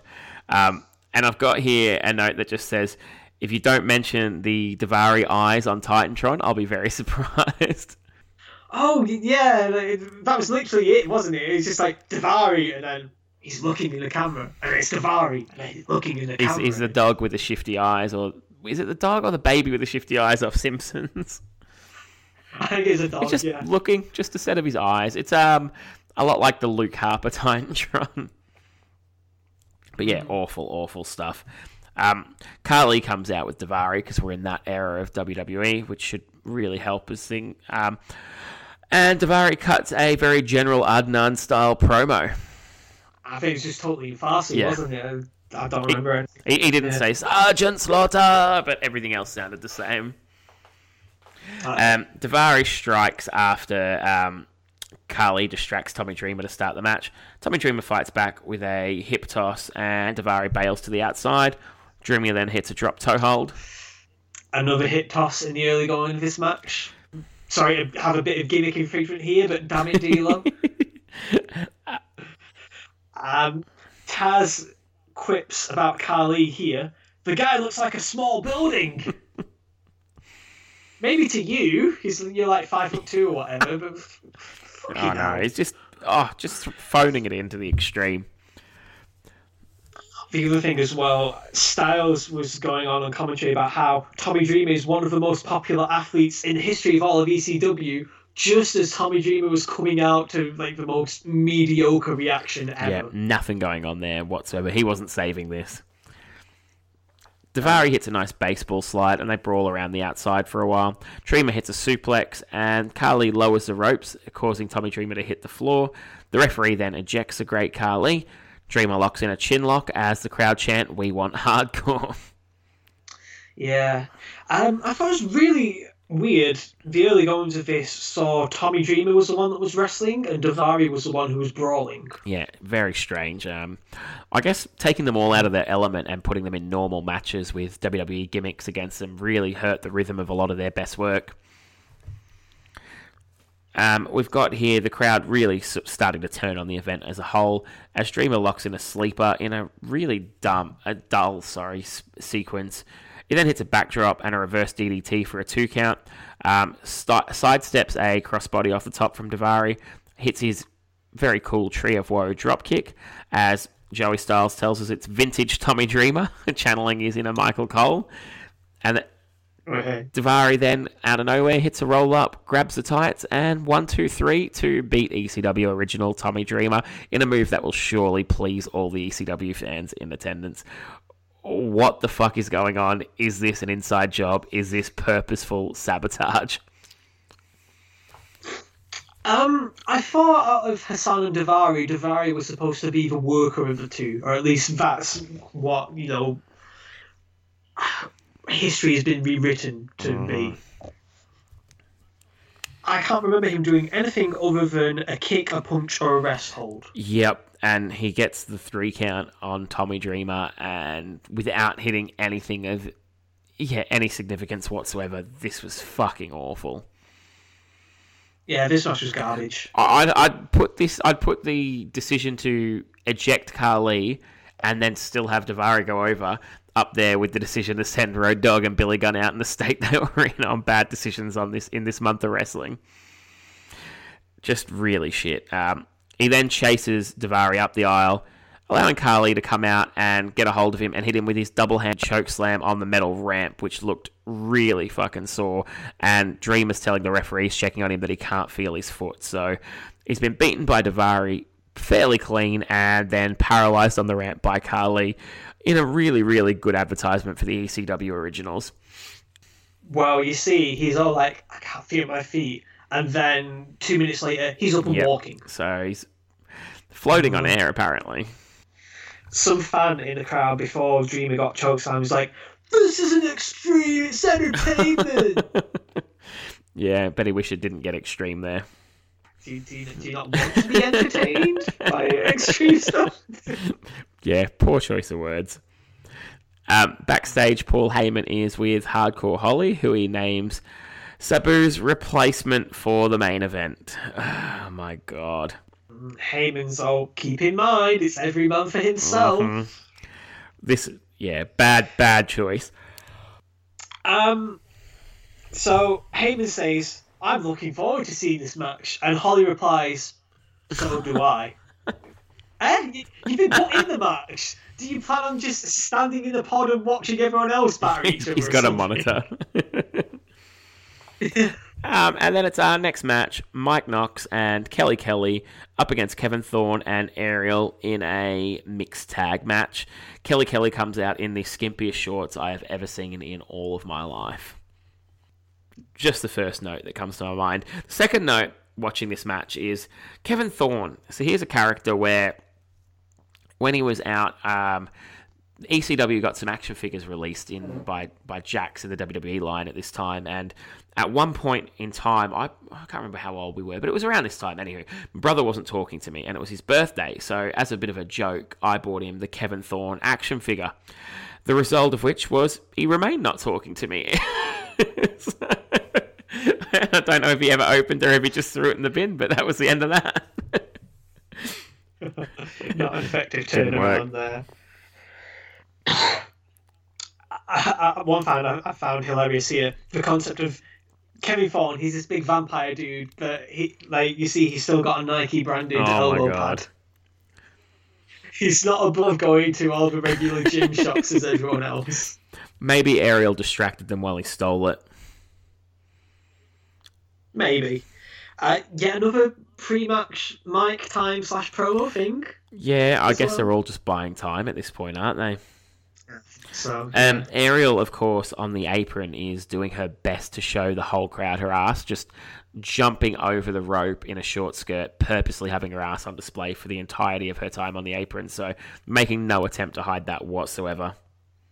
we'll get there's more of that coming up. Kevin Thorn starts off with strikes and a back elbow, um, and the camera goes right up the skirt of Ariel. It's um, definitely getting worse as we go on. Um, Mike Knox hits a snapmare and a clothesline. Kevin Thorn comes back with a short clothesline. Knox hits a slam and then a bicycle tick, uh, bicycle kick even for a two count before the girls come in and Ariel beats up Kelly Kelly a little bit. Then gets a leg choke as an excuse to get her ass out once again in the corner. And Knox hits a um, short arm and tag, and half the crowd applauds just to get the girls out of the match. We then get a CM Punk chant. Um, one of the stories of early ECW was Kelly Kelly was infatuated with CM Punk, which pissed off Mike Knox. So it's not like today where they chant it because they don't like the match going on, though that probably wasn't too far from the truth either. Uh, Well, that was what she got on the mic to say because she was wishing CM Punk luck for the main event, and it pissed Knox Yeah. off. Um, we then get a choke slash STO and sit on the face for a three count. I can't even remember that spot now, but it sounded interesting. Uh, Uh, yeah, I have cho- here choke trip and sexy pin by Ariel yeah, for the three. um, really, really bad match. Um, just awful, awful stuff. I agree with Joey Styles' summation here at the end of this match. He went, "Mercifully, this match is over." there's no hiding how bad this was. They then continue the.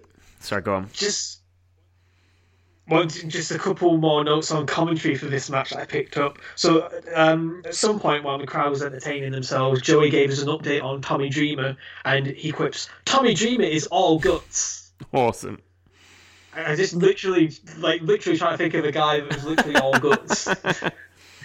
it's like a big slime man. And um, when, when the when the women tagged in the match and uh, Ariel was demanding Kelly got in the ring with her, Taz was like, "You go, girl, get head." what? I must have misheard that. That or Taz just doesn't give a, a fuck. I think I tuned him out by this point. He was just that bad. Maybe. Uh, yeah, just poor Kelly Kelly at this point. Hasn't been given any training whatsoever. She did a back bump for being kicked in the gut. It was it was poor. I don't think I wrote a single move down other than the finishing sequence from the girls. It was just really bad stuff.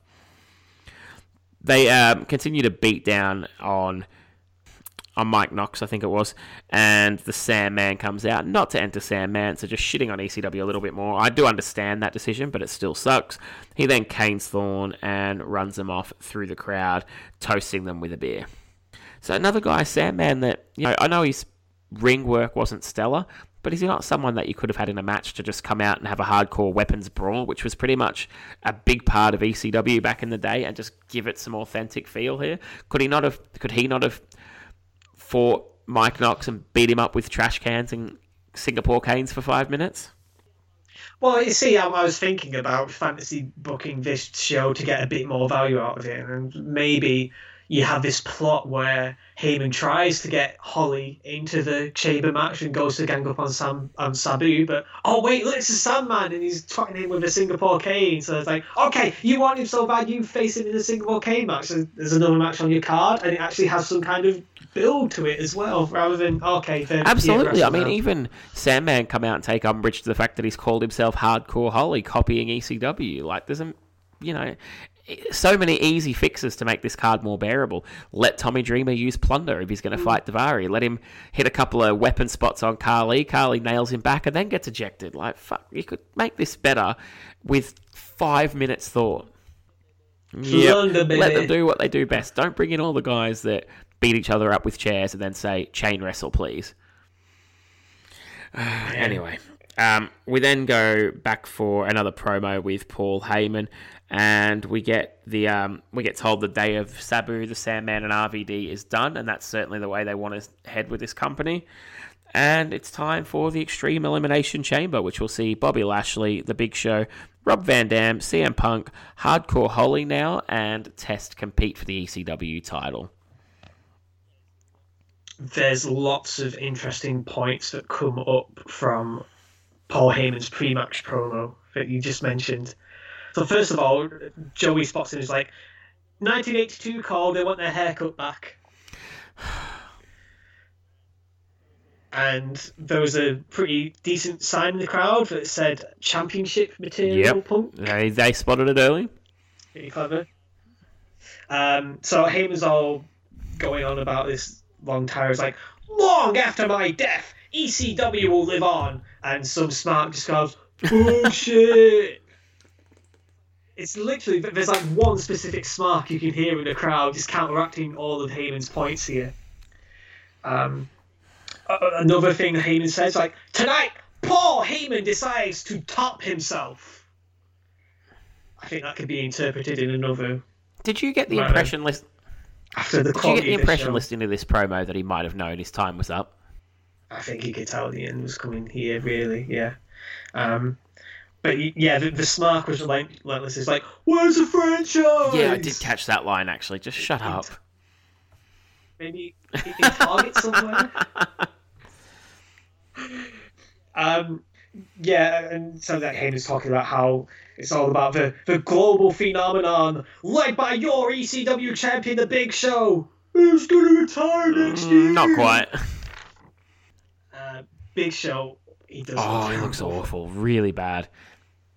You know, you were saying on our Royal Rumble episode, like, oh, he looks in a state here. I don't think he's gonna get much worse than this. I present to you Yep, much this worse. is bad, bad Big Show. Him and Road Dog have been working out at the same gym. Speaking of working out, Test. Oh my god, he's gonna pop out of his fucking skin. Oh my lord, He- he's he must be like twice as wide as when he left for WWE. He's really been um, He, working at his physique, yeah, shall he we just say? he looks like a veiny monster. He just looks too big for his skin. It's it's scary. I I, I always liked Test. I had a soft spot for him, and I found it a bit sad now going back and watching here where he just obviously gassed up to the point where his heart gave way. It, it's really awful because the guy was always well built anyway. He didn't need to do this. Yeah, I agree. Like, look at him in 2001, and Yeah, He was great I mean, there was never any question marks over him. He looked like a wrestler. yeah, yeah. You re- you fast forward five years later to this, and it, it's it's sad. Now it's Yeah. it's not. You know, I actually, as he's getting into the chamber, I've got a note here that um, I have time to pause the TV and play dot to dot on his back.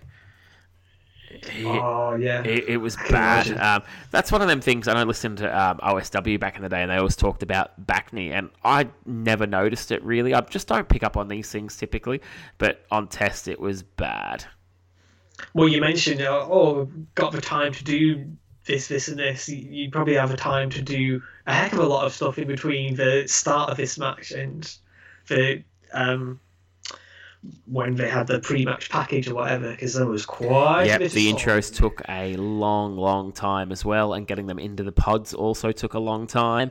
It was, yeah, dragged out as much as it could be. The actual match gets underway with RVD and Hardcore Holly starting. They trade, uh, trade some clotheslines before RVD misses a crossbody and sticks to the cage Spider Man style, which is always a cool spot from Van Dam. Holly then slams him down on the steel grate for a two count. Um, he hit, goes for the jumping nothing and eats a boot from RVD. RVD hits Rolling Thunder from inside the ring over the top rope to Holly on the steel in another really cool spot. And then Holly suplexes RVD back inside the ring for a two count, hits his beautiful drop kick for a two count, and the fans get right into the countdown Royal Rumble style. And the third man in is surprisingly babyface CM Punk, so bucking the tradition of two heels coming in for the beatdown. the early goings here it's solid wrestling, but it's so weird seeing like this mid card player for life in this really big time gimmick match that is usually reserved for like top tier main event. Yeah, it was very, very subdued considering the match they were in. Punk comes in and he's got a chair in his pod, so he throws that at Holly and hits a springboard clothesline to RVD, so they're certainly not teaming up. RVD then throws the chair at Punk and Monkey flips him onto the chair before avoiding a Van Daminator by CM Punk and he leg drops RVD onto the chair, which was really cool. RVD's busted open on that spot, and then he his head goes through the chair and he gets kicked hard by CM Punk on the other side of the chair in another really cool spot. Before Punk gets caught by Hardcore Holly and picked up powerbomb style but swung into the chain link of the pod of the chamber, sorry, in a really cool move. Crowd's really into Punk as well, so him and RVD both in the match, but all the chance are for CM Punk at this point. Oh yeah, it's a fresh guy. Holly hits a sidewalk slam for a two count, and then a superplex on Punk for a two count before the next pod opens up, and it is Test. Uh, before we get into it again, I don't know if you clocked how many times they brought up the timer in between Yeah, guys it was always on out. screen, wasn't it? Like, yeah, like literally thirty seconds would pass, and they'd bring it up again, and then they'd flash it away, and then like, oh God, how much time we got left? Bring it up on screen again. It's just literally like you know they were. The producers and stuff even were gagging for someone to come out. Like, They're bored backstage. That's a really bad sign. yeah. Test comes out, and interestingly, his weapon is a crowbar, and in a really gross but cool looking spot, claws RVD's head with the crowbar. He's just hooking at him with it. It's brilliant. RVD then nails Test and Holly both with the chair, and hits a corner drop kick on Punk before hitting a five star frog splash on CM Punk and eliminating him to an initial pop for the pin, and then boos when they realized Punk was gone first.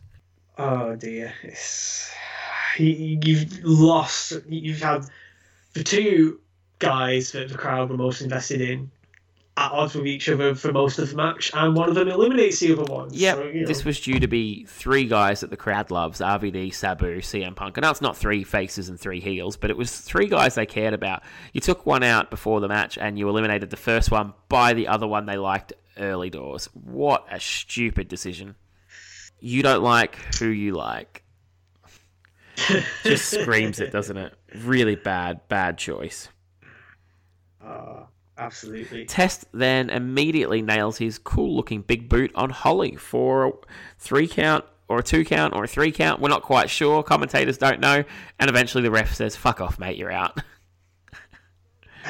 Never got counted down properly. That looks so really odd for that bad. spot. Um, cool spot there, though. Face eliminating face and heel turning on heel. So at least it sold the prestige of what this is all about. The title's more important than the allegiance.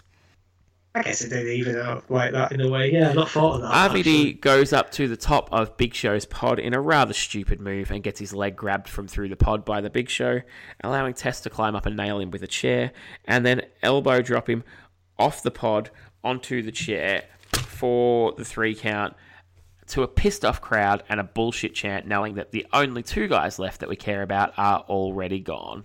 Yep, and not just that, this elimination came a good 90 seconds before the next entrant was due out. So you've got this dead time to work Test with. in the middle of the chamber is not quite stone cold, pointing to his imaginary watch on the turnbuckle.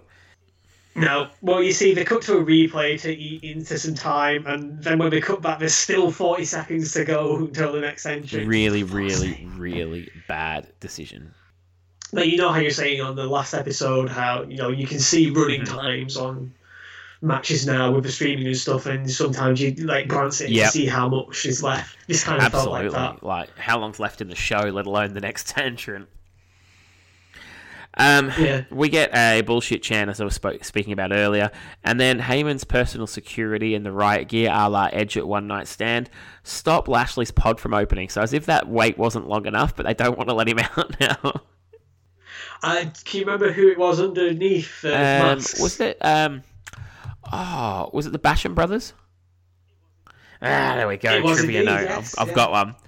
Um, and this is an interesting way to kill the allure of the chamber, the mystique of, of the um, the whole structure. Lashley's weapon of choice in his pod is a wooden table. Now, we all know historically wooden tables in wrestling are somewhat flimsy. Not this one. He's able to, holding a table in a very confined space, thrust it upwards and break the chain above him. You know how JR on commentary would always be like, oh, skull on steel, you know who wins in that contest. This kind of blows out that whole logic. I was like, oh my god, it's wood on steel, you No, you don't. Wood. this is this makes a. Um, I always found it funny. The first elimination chamber when Jr. was, it's bulletproof glass. It's bulletproof glass. Oh well, it was bulletproof, but it's not cane proof. this made that look good. Fuck me. How does a wooden table break a chain? Uh, the, the glass I'd always live with because I kind of figure it's just like just Yes, as long as it yeah. doesn't shatter, so it just like comes out of its positioning in in the Yeah. pods. I can live with that, like the force being able to separate it. If it like cuts open and stuff, I'm like, "Ah, yeah, Yeah. you killed this gimmick. But yeah, this this um, it ruins the whole chamber for me because I think, eh, well, that's not really chain. That's um, a bit of, you know, paper mache painted black. Uh, anywho, he gets out, um, comes off the top rope with a clothesline, and then throws Test through one of the pod doors. A couple more clothesline to mild booze, a suplex, and then hits a crowbar to the gut and spears Test for the three count with a whole minute left before the Big Show is due to come out of his pod. So they've just one upped you again. One minute. So we wait, and we wait, and we wait. And then when it's time for him to come out, Big Show unhooks his weapon, which is a barbed wire wrapped baseball bat, and swings it at Lashley, who uses his steel chair as a shield.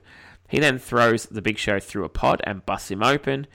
Then Show biels him, and I've got here snot drops from his face already, so really good stuff there.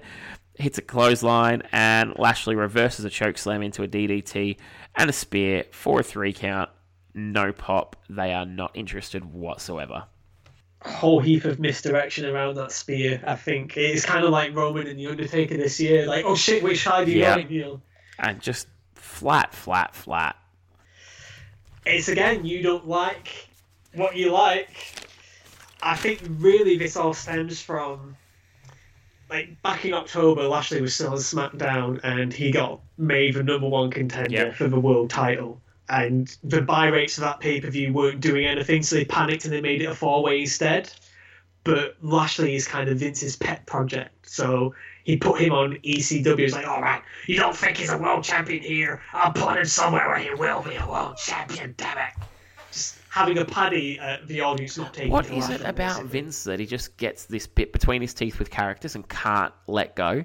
Like he just decides no, they're a top guy, but then other guys don't get over it and they're binned. Like I've seen guys, you know, come in look like they're going to be a big star. Like if you take, I know, I know he's not a, a big star certainly, but Kevin Thorn, who we saw earlier, Mordecai was groomed to be an Undertaker opponent and was binned within two months. Oh, I, I loved the whole concept of Mordecai. I was so disappointed when he just disappeared. Yeah. So I just, you know. I don't get why some guys are able to just be dropped off. Like Matt Morgan's a guy I look at and think that was a specimen, and they came out and made him stutter. But Lashley, they wanted to push to the moon. Um, Roman Reigns today, they want to push to the moon, and they can't help it. And I don't care what anybody says. He's not being booked as a heel. They're giving him heel tendencies to allow him to beat more people before re-pushing him as the monster babyface. I think um, I am a big fan of Roman, but I think they're just sticking to their guns because they are getting a reaction, and they're worried if they change stuff, they're going to get. You know, they're I quite like Roman, and I don't think there's any reason why he can't be a main event player for years to come. But just back off a little bit, and don't back off as in we'll take him out of the world title match, but still have him win every single match on TV every single week, no matter how many people are against him. Actually, just treat him like the other top tier guys. Treat him like you treat Ambrose for a year, and he'll be fine. He wins some, he loses some. He's better than most guys on the card, no problem. Or I think they've done that much damage to him now. You've got two choices turn him heel, put the shield back together. Otherwise, it's never going to change. They're all on the same Yes, brand well, now, we can hope they? because I think you know they've in pushing him, they've done him no favors. Anywho, I digress. We're talking about Lashley here, and you know that's a good example for where it ends because he had to leave the company because it just wasn't going to go anywhere. It was all about falling out on how they treated Kristal or something. I think he, yeah, he, he was injured with his shoulder, and when he was due to come back, like they were about to release his wife, I think, and he just like, oh, okay, well, um, I'm not into this either. I'm gonna go and, and, and support my better. Jerry half Lawler and the Kat all over again. Uh, yeah, it's worked out a lot better for Lashley Yes, than it has. Lawler. Though. But yeah, no, just a poor decision here. I mean, same like looking at the exact same point of view. I think with Lashley, they could have made him a top tier guy. They just needed to back off a little bit, and you don't put an ECW show on and make him better than everyone in ECW. Fresh off two awesome pay per views of the two one night stand series that show there's still a big audience for ECW who want to see ECW. Just give them what they want and take their money. Yeah, and again, like I was saying, he was he was kind of on the cusp of being a world title guy on SmackDown, but then it didn't work out, so he's just kind of thrown over to ECW like you know yesterday's news or something. It's like, well, okay, so ECW is obviously not as good as SmackDown. I'm waiting to but- see him turn up um, in the pol- political sector now, since he and Donald Trump were such good friends. Such good friends. Yeah, my guy Lindsay. name. Brilliant stuff. Oh boy. Anywho, we've um, dissected December to Dismember nicely now, so should we head over and compare them head to head? ECW was calling it ECW, and it was anything but ECW. And the audience hated it. And as the audience kept firing back against this presentation to us, I had a scenario. We were walking into the Elimination Chamber. And I had a scenario, once again, understanding the influence of mixed martial arts. I wanted Punk to choke out the Big Show, who was the champion in the first five minutes of the Elimination Chamber. So then you would have the scenario of you know a new champion will be crowned in this match. Now, the two scenarios that I had were either Punk makes it to, to the last to, to the last elimination, and Bobby Lashley turns heel on Punk and you have Punk chase Lashley to WrestleMania. Or Punk wins it. I also have even a third suggestion um, that Lashley eliminates Punk with controversy, and Rob Van Dam wins it. Um, uh, where Lashley would would do a, uh, a German suplex on Punk, and they both have their shoulders down. Uh, Lashley would lift his shoulder up at the last second, but Van Dam hits a top rope splash. So as Lashley pins Punk, Van Dam pins Lashley.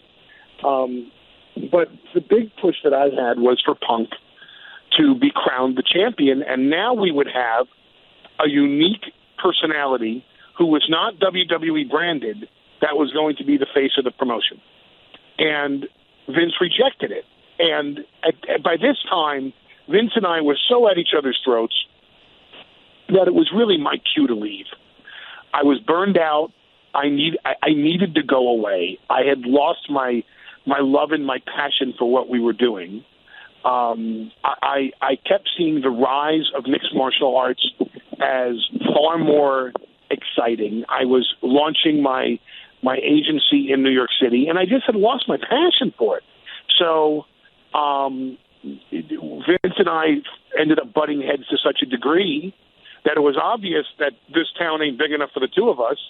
And since he's the majority stake uh, shareholder and the chairman of the board, if one of these guys is going to leave town, my suggestion to you would be that guy's going to be me. It's not going to be Vince. Yeah, that's right. Right. right. Good right. math on your he, part. He, he wasn't going to go home and say, "Here are the keys. You run it, bro." yeah, here's the jet. Enjoy, Paul. Right, right. It just wasn't going to happen. Um, and it took five and a half years for us to end up even wanting to work together again. Uh, and, and, and, and that's where we are today. We, we, we've uh, we've come to where we are now, and, and I think, you know, I've known Vince in, in, in many ways since I was 14 years old. So it's been a long road with the two of us, um, and there was a lot of personal baggage at the time. And you know, the, the five and a half years away were uh, was a really great gift for me Okay, so first section we have to look at, as always, is the crowd heat. Um, pretty easy choice for me. Who have you got in this one? TNA because they didn't turn against the show as actively as um, this is one one time and one time only when a smaller crowd will benefit you because four and a half thousand yeah. chanting change the channel um, just adds voice to the disgust. Um, I definitely went TNA. Um, the they were a little bit overbearing at times with the, the dual chants and the you know a little bit too eager to be hyped up but the main event gave them a reason for all that and they were hot so you know 900 definitely came across better than the 4500 ecw upset unhappy customers looking for refunds well you say 4500 in ecw you got to believe a good couple thousand were papered. I would in. say so, yeah, and they didn't look happy for, for that either. so really, really no. bad. Um, storylines. Which way did you go for that one? TNA again, even though they had ridiculous angles that were just like wasting time. Um, you had Daniels and you know his respect with Jerry Lynn, that kind of thing. Uh, Rhino and AJ looked intriguing for the future. LAX, uh, sorry, AMW possibly on the splits. Lots of intrigue there, and yeah, just Joe having his. Yeah, I mean, some of the stories weren't great. Think um, the Eric Young, Robert Roode stuff, and um, the certainly the the um, dump to the extreme VKM nonsense, but most of the matches did have a story. Also, the Nash being in the X division was was stupid as well. But Jerry Lynn being involved with the X division was a good story. Joe and Angle. Last time ever, we promise. Holy shit, it's one all. Will they go to a, a, a dead rubber? That's a, a great story. Um, the world title match had a storyline and it was crap, but it was there. Um, the flag match was certainly a good story, so there was a lot of them. Whereas I felt like a lot of this ECW stuff, granted I didn't have access to watch the ECW weekly television, was just pay per view filler. So it reminded me of 1980s superstars more than it did a pay per view. Exactly. This is probably just a symptom of you have only one hour a week to build to stuff, and your main event has six of your top guys in there. So obviously Yeah, that's so going to get really, really just hands down win for TNA there. Now, as far as characters go, which way did you go? Uh, TNA again, really just so many just recycled going nowhere people on ECW. It's just like, and you know, like the mixed tag as well. Like, who am I meant to cheer for in that match? Like, Kelly's the only baby face in there. She Yeah, I, for me, it was an easy one. You didn't have Sabu in the main event, and you didn't have a Sandman match. And you look at how many ECW guys are on the brand. There's not all that many, really. You've got the big name players: Sabu, Sandman, Rob Van Dam, Tommy Dreamer to a lesser extent. And from there, you've got lower tier guys, Balls Mahoney, FBI, and that's it. And to have two of the big four names not wrestle is just, it's not ECW anymore. And I have no problem with the idea here that they could get the likes of Lashley and Punk and even Mike Knox over because, you know, it was, what, five years after ECW closed shops? You couldn't just have the same roster. But there was a way to make money slowly building those guys around the core of who were there originally. It's just so easy to see that it's, it's maddening. Um, production value, which way did you go for that one? Um, I'm narrowly going to go for TNA here. Like ECW didn't have. I mean, although it was in a bigger like WWE style arena, it didn't have quite the nice production touches of a big WWE pay per view, and you know, it, it didn't know whether it wanted to be ECW or WWE, basically. Yeah, I, I couldn't Nah. really fault either. There was no outstanding piece of production on either show, but ECW quite clearly didn't run long enough. So I'm just going to punish them for that and go TNA because they mm. couldn't fill their three hour slot. Oh, well, absolutely. Yeah, I mean, from a production standpoint, the layout of the show is mm. yeah, a big part of that. So yeah. Now, I- I- match I quality agree. is the final category. Do you go TNA again or did WWE sneak a win? Oh, hands down, TNA. Yeah. Um, Angle Joe. Um, there's lots of good action in the X Division matches, and the flag match was rather interesting, even though there were screwy finishes. Uh, ECW just filled with stuff you'd be embarrassed to put on at a house show, let alone a Yeah, television if, show. if I was watching that as a live event, I'd not. I, I wouldn't go again. And TNA obviously had Angle and Joe, so I mean there was some other good stuff on the sh- on the card, but Angle and Joe quite clearly is better than anything else on either show. If you took your three favorite matches combined, it's better than them. I can't think of three favourite matches from ECW. Literally, um, the only thing from that show that was in league with TNA's best was the and even then. I thought that went too long. So you know, whilst it was good, it was still very Mm. So let me just put this into perspective then, uh, as I flick back to my TNA notes, just to really hammer home the point here. A show that had Kevin Nash accusing an X Division competitor of being on steroids while claiming to be the founder of the X Division, Eric Young competing in a bikini contest, a Fat Road Dogg and Billy Gunn calling out by their shoot names Shawn Michaels and Triple H and Vince McMahon offering them money to fight them, and had Jim Cornette interviewing two baseball guys beat a WWE pay per view in every single category.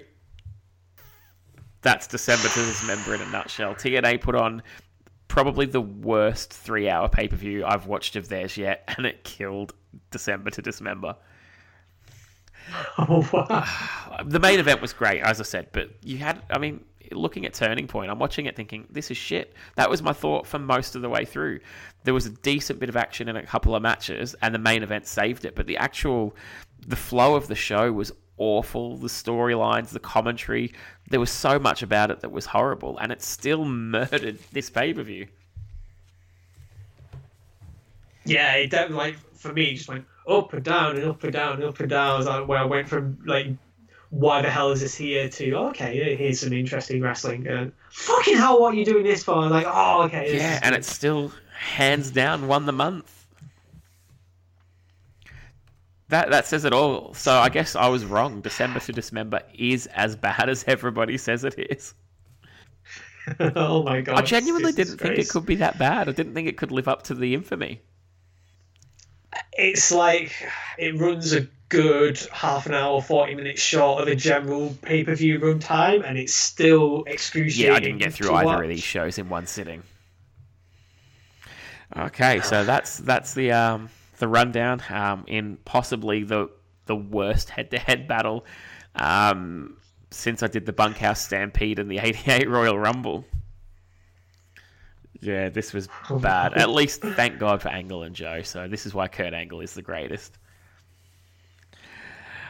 So from here, I, I guess we're going to head back to 2010 next and start looking at. Um, are we going to go? It's March, isn't it? The Monday Night War. It starts. Yeah, so we got one more pay per view before the shows go Brilliant. properly head to head. And then yeah, and then we go to Impact up against Raw. So we've got some interesting stuff coming up. At least I'm hoping we'll get a, an improvement in quality in 2010, but I won't hold my breath yet. I think one's going to go one way and the other's going to just go the other dawned way. I upon me. If we're going through March, we're going to get WrestleMania as well. So some good stuff coming Oh, up yeah, there. yeah. Um, what about yourself? What have you got coming up in the near future? Have you and Kyle got anything planned for the next few weeks, months? Yeah, literally about a third of the way through editing our WrestleMania 33 episode, so expect that Nice. at some point this week. Um, from then on, there we're looking to do a sort of Q and A based episode, like something in the vein of uh, like bring it to the table. So just any, if you have any kind of questions on wrestling that you'd like to hear me and Kyle discuss, then feel free to get in touch with us. Our DMs are open, as dubious as that sounds.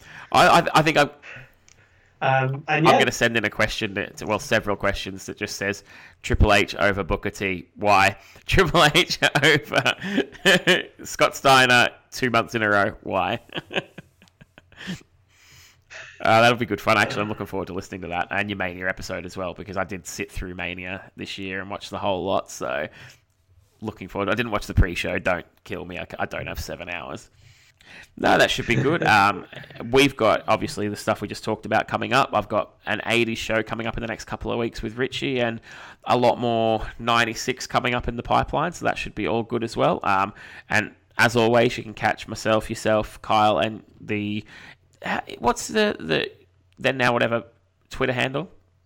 It's at TNW Podcast. We're crawling our way towards 800 followers. So even if you don't have time to listen to the show itself, just come and give us a follow. We like to have it Yeah, absolutely. again can find a lot of good stuff quite often on there. I, I like our back and forward battles we have. but no, there's some good stuff coming up. Um, so do give those guys a follow and go and listen to their show as well because it's excellent. Um, stay tuned for more stuff here, and that'll pretty much do it for tonight. So thank you very much, Duncan, for coming on. Oh, thanks, And thanks for to everyone for It's a pleasure, listening. As always. Perfect.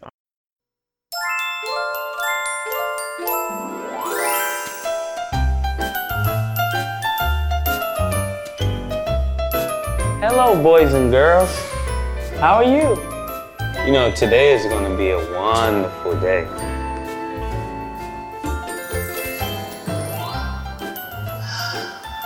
Today could be a wonderful day for many reasons. We might get mail from the postman. Or we might just get a song from Mase. Because I'm back. Welcome back. Welcome back, welcome back. Welcome back. Oh, yeah, man, how you doing? You good? I know you like that. I know in the club, they're getting wild for me. And all the pretty chicks all wanna smile at me. These rap cats, man, they all got this style from me. And if I ever see them, man, they probably bow to me. And when this beat drop, I know they gon' lean. World debut, I know they gon' fiend. Everything Mississippi to the Palm Springs. Girls from brunettes down to blonde queens. These young boys don't know what a don mean. I'm just a bad boy gone clean. I'm the diamond chain choker, always remain sober. Don't drink liquor and all the game's over. Need a plane, I explained it to my broker. Three bots in the hood, top down, and ain't over. You know there's more, man, where that come from? Me and Cudda Love rolling back to back in one. See the names have all changed since I've been around. But the game ain't the same since I left out.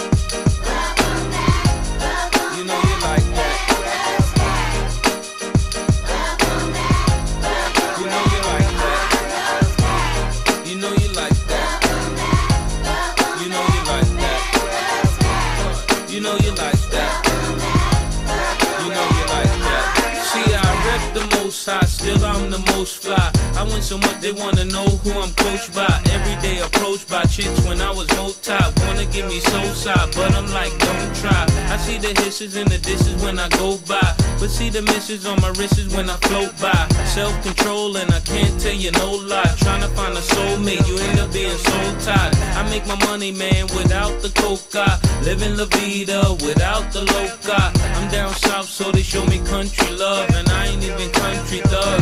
The people give me daps and hugs, so it must be love. And I love the country grub. It feel good to hear people singing welcome back. And I ain't even selling the track, cause I'm that Harlem cat. Basically, I told him if he ain't have my money by Friday, I was gonna break my foot off in his ass. You know what I'm saying? Are we live? Ladies and gentlemen, we interrupt your regularly scheduled programming to bring you this emergency announcement. He is back, ladies and gentlemen. Mase is back. Back to. I love you too, baby. After a five-year hiatus, he has returned back to the game, and the public outcry is tremendous. play New York makes this bad. We're live here in the streets of New York, Times Square, and Macy's back. Back to you, Tracy. Bad boy, baby. You know you like that. You know you like that. You know you like that. See the names have all changed since I've been around, but the game ain't the same since I left out.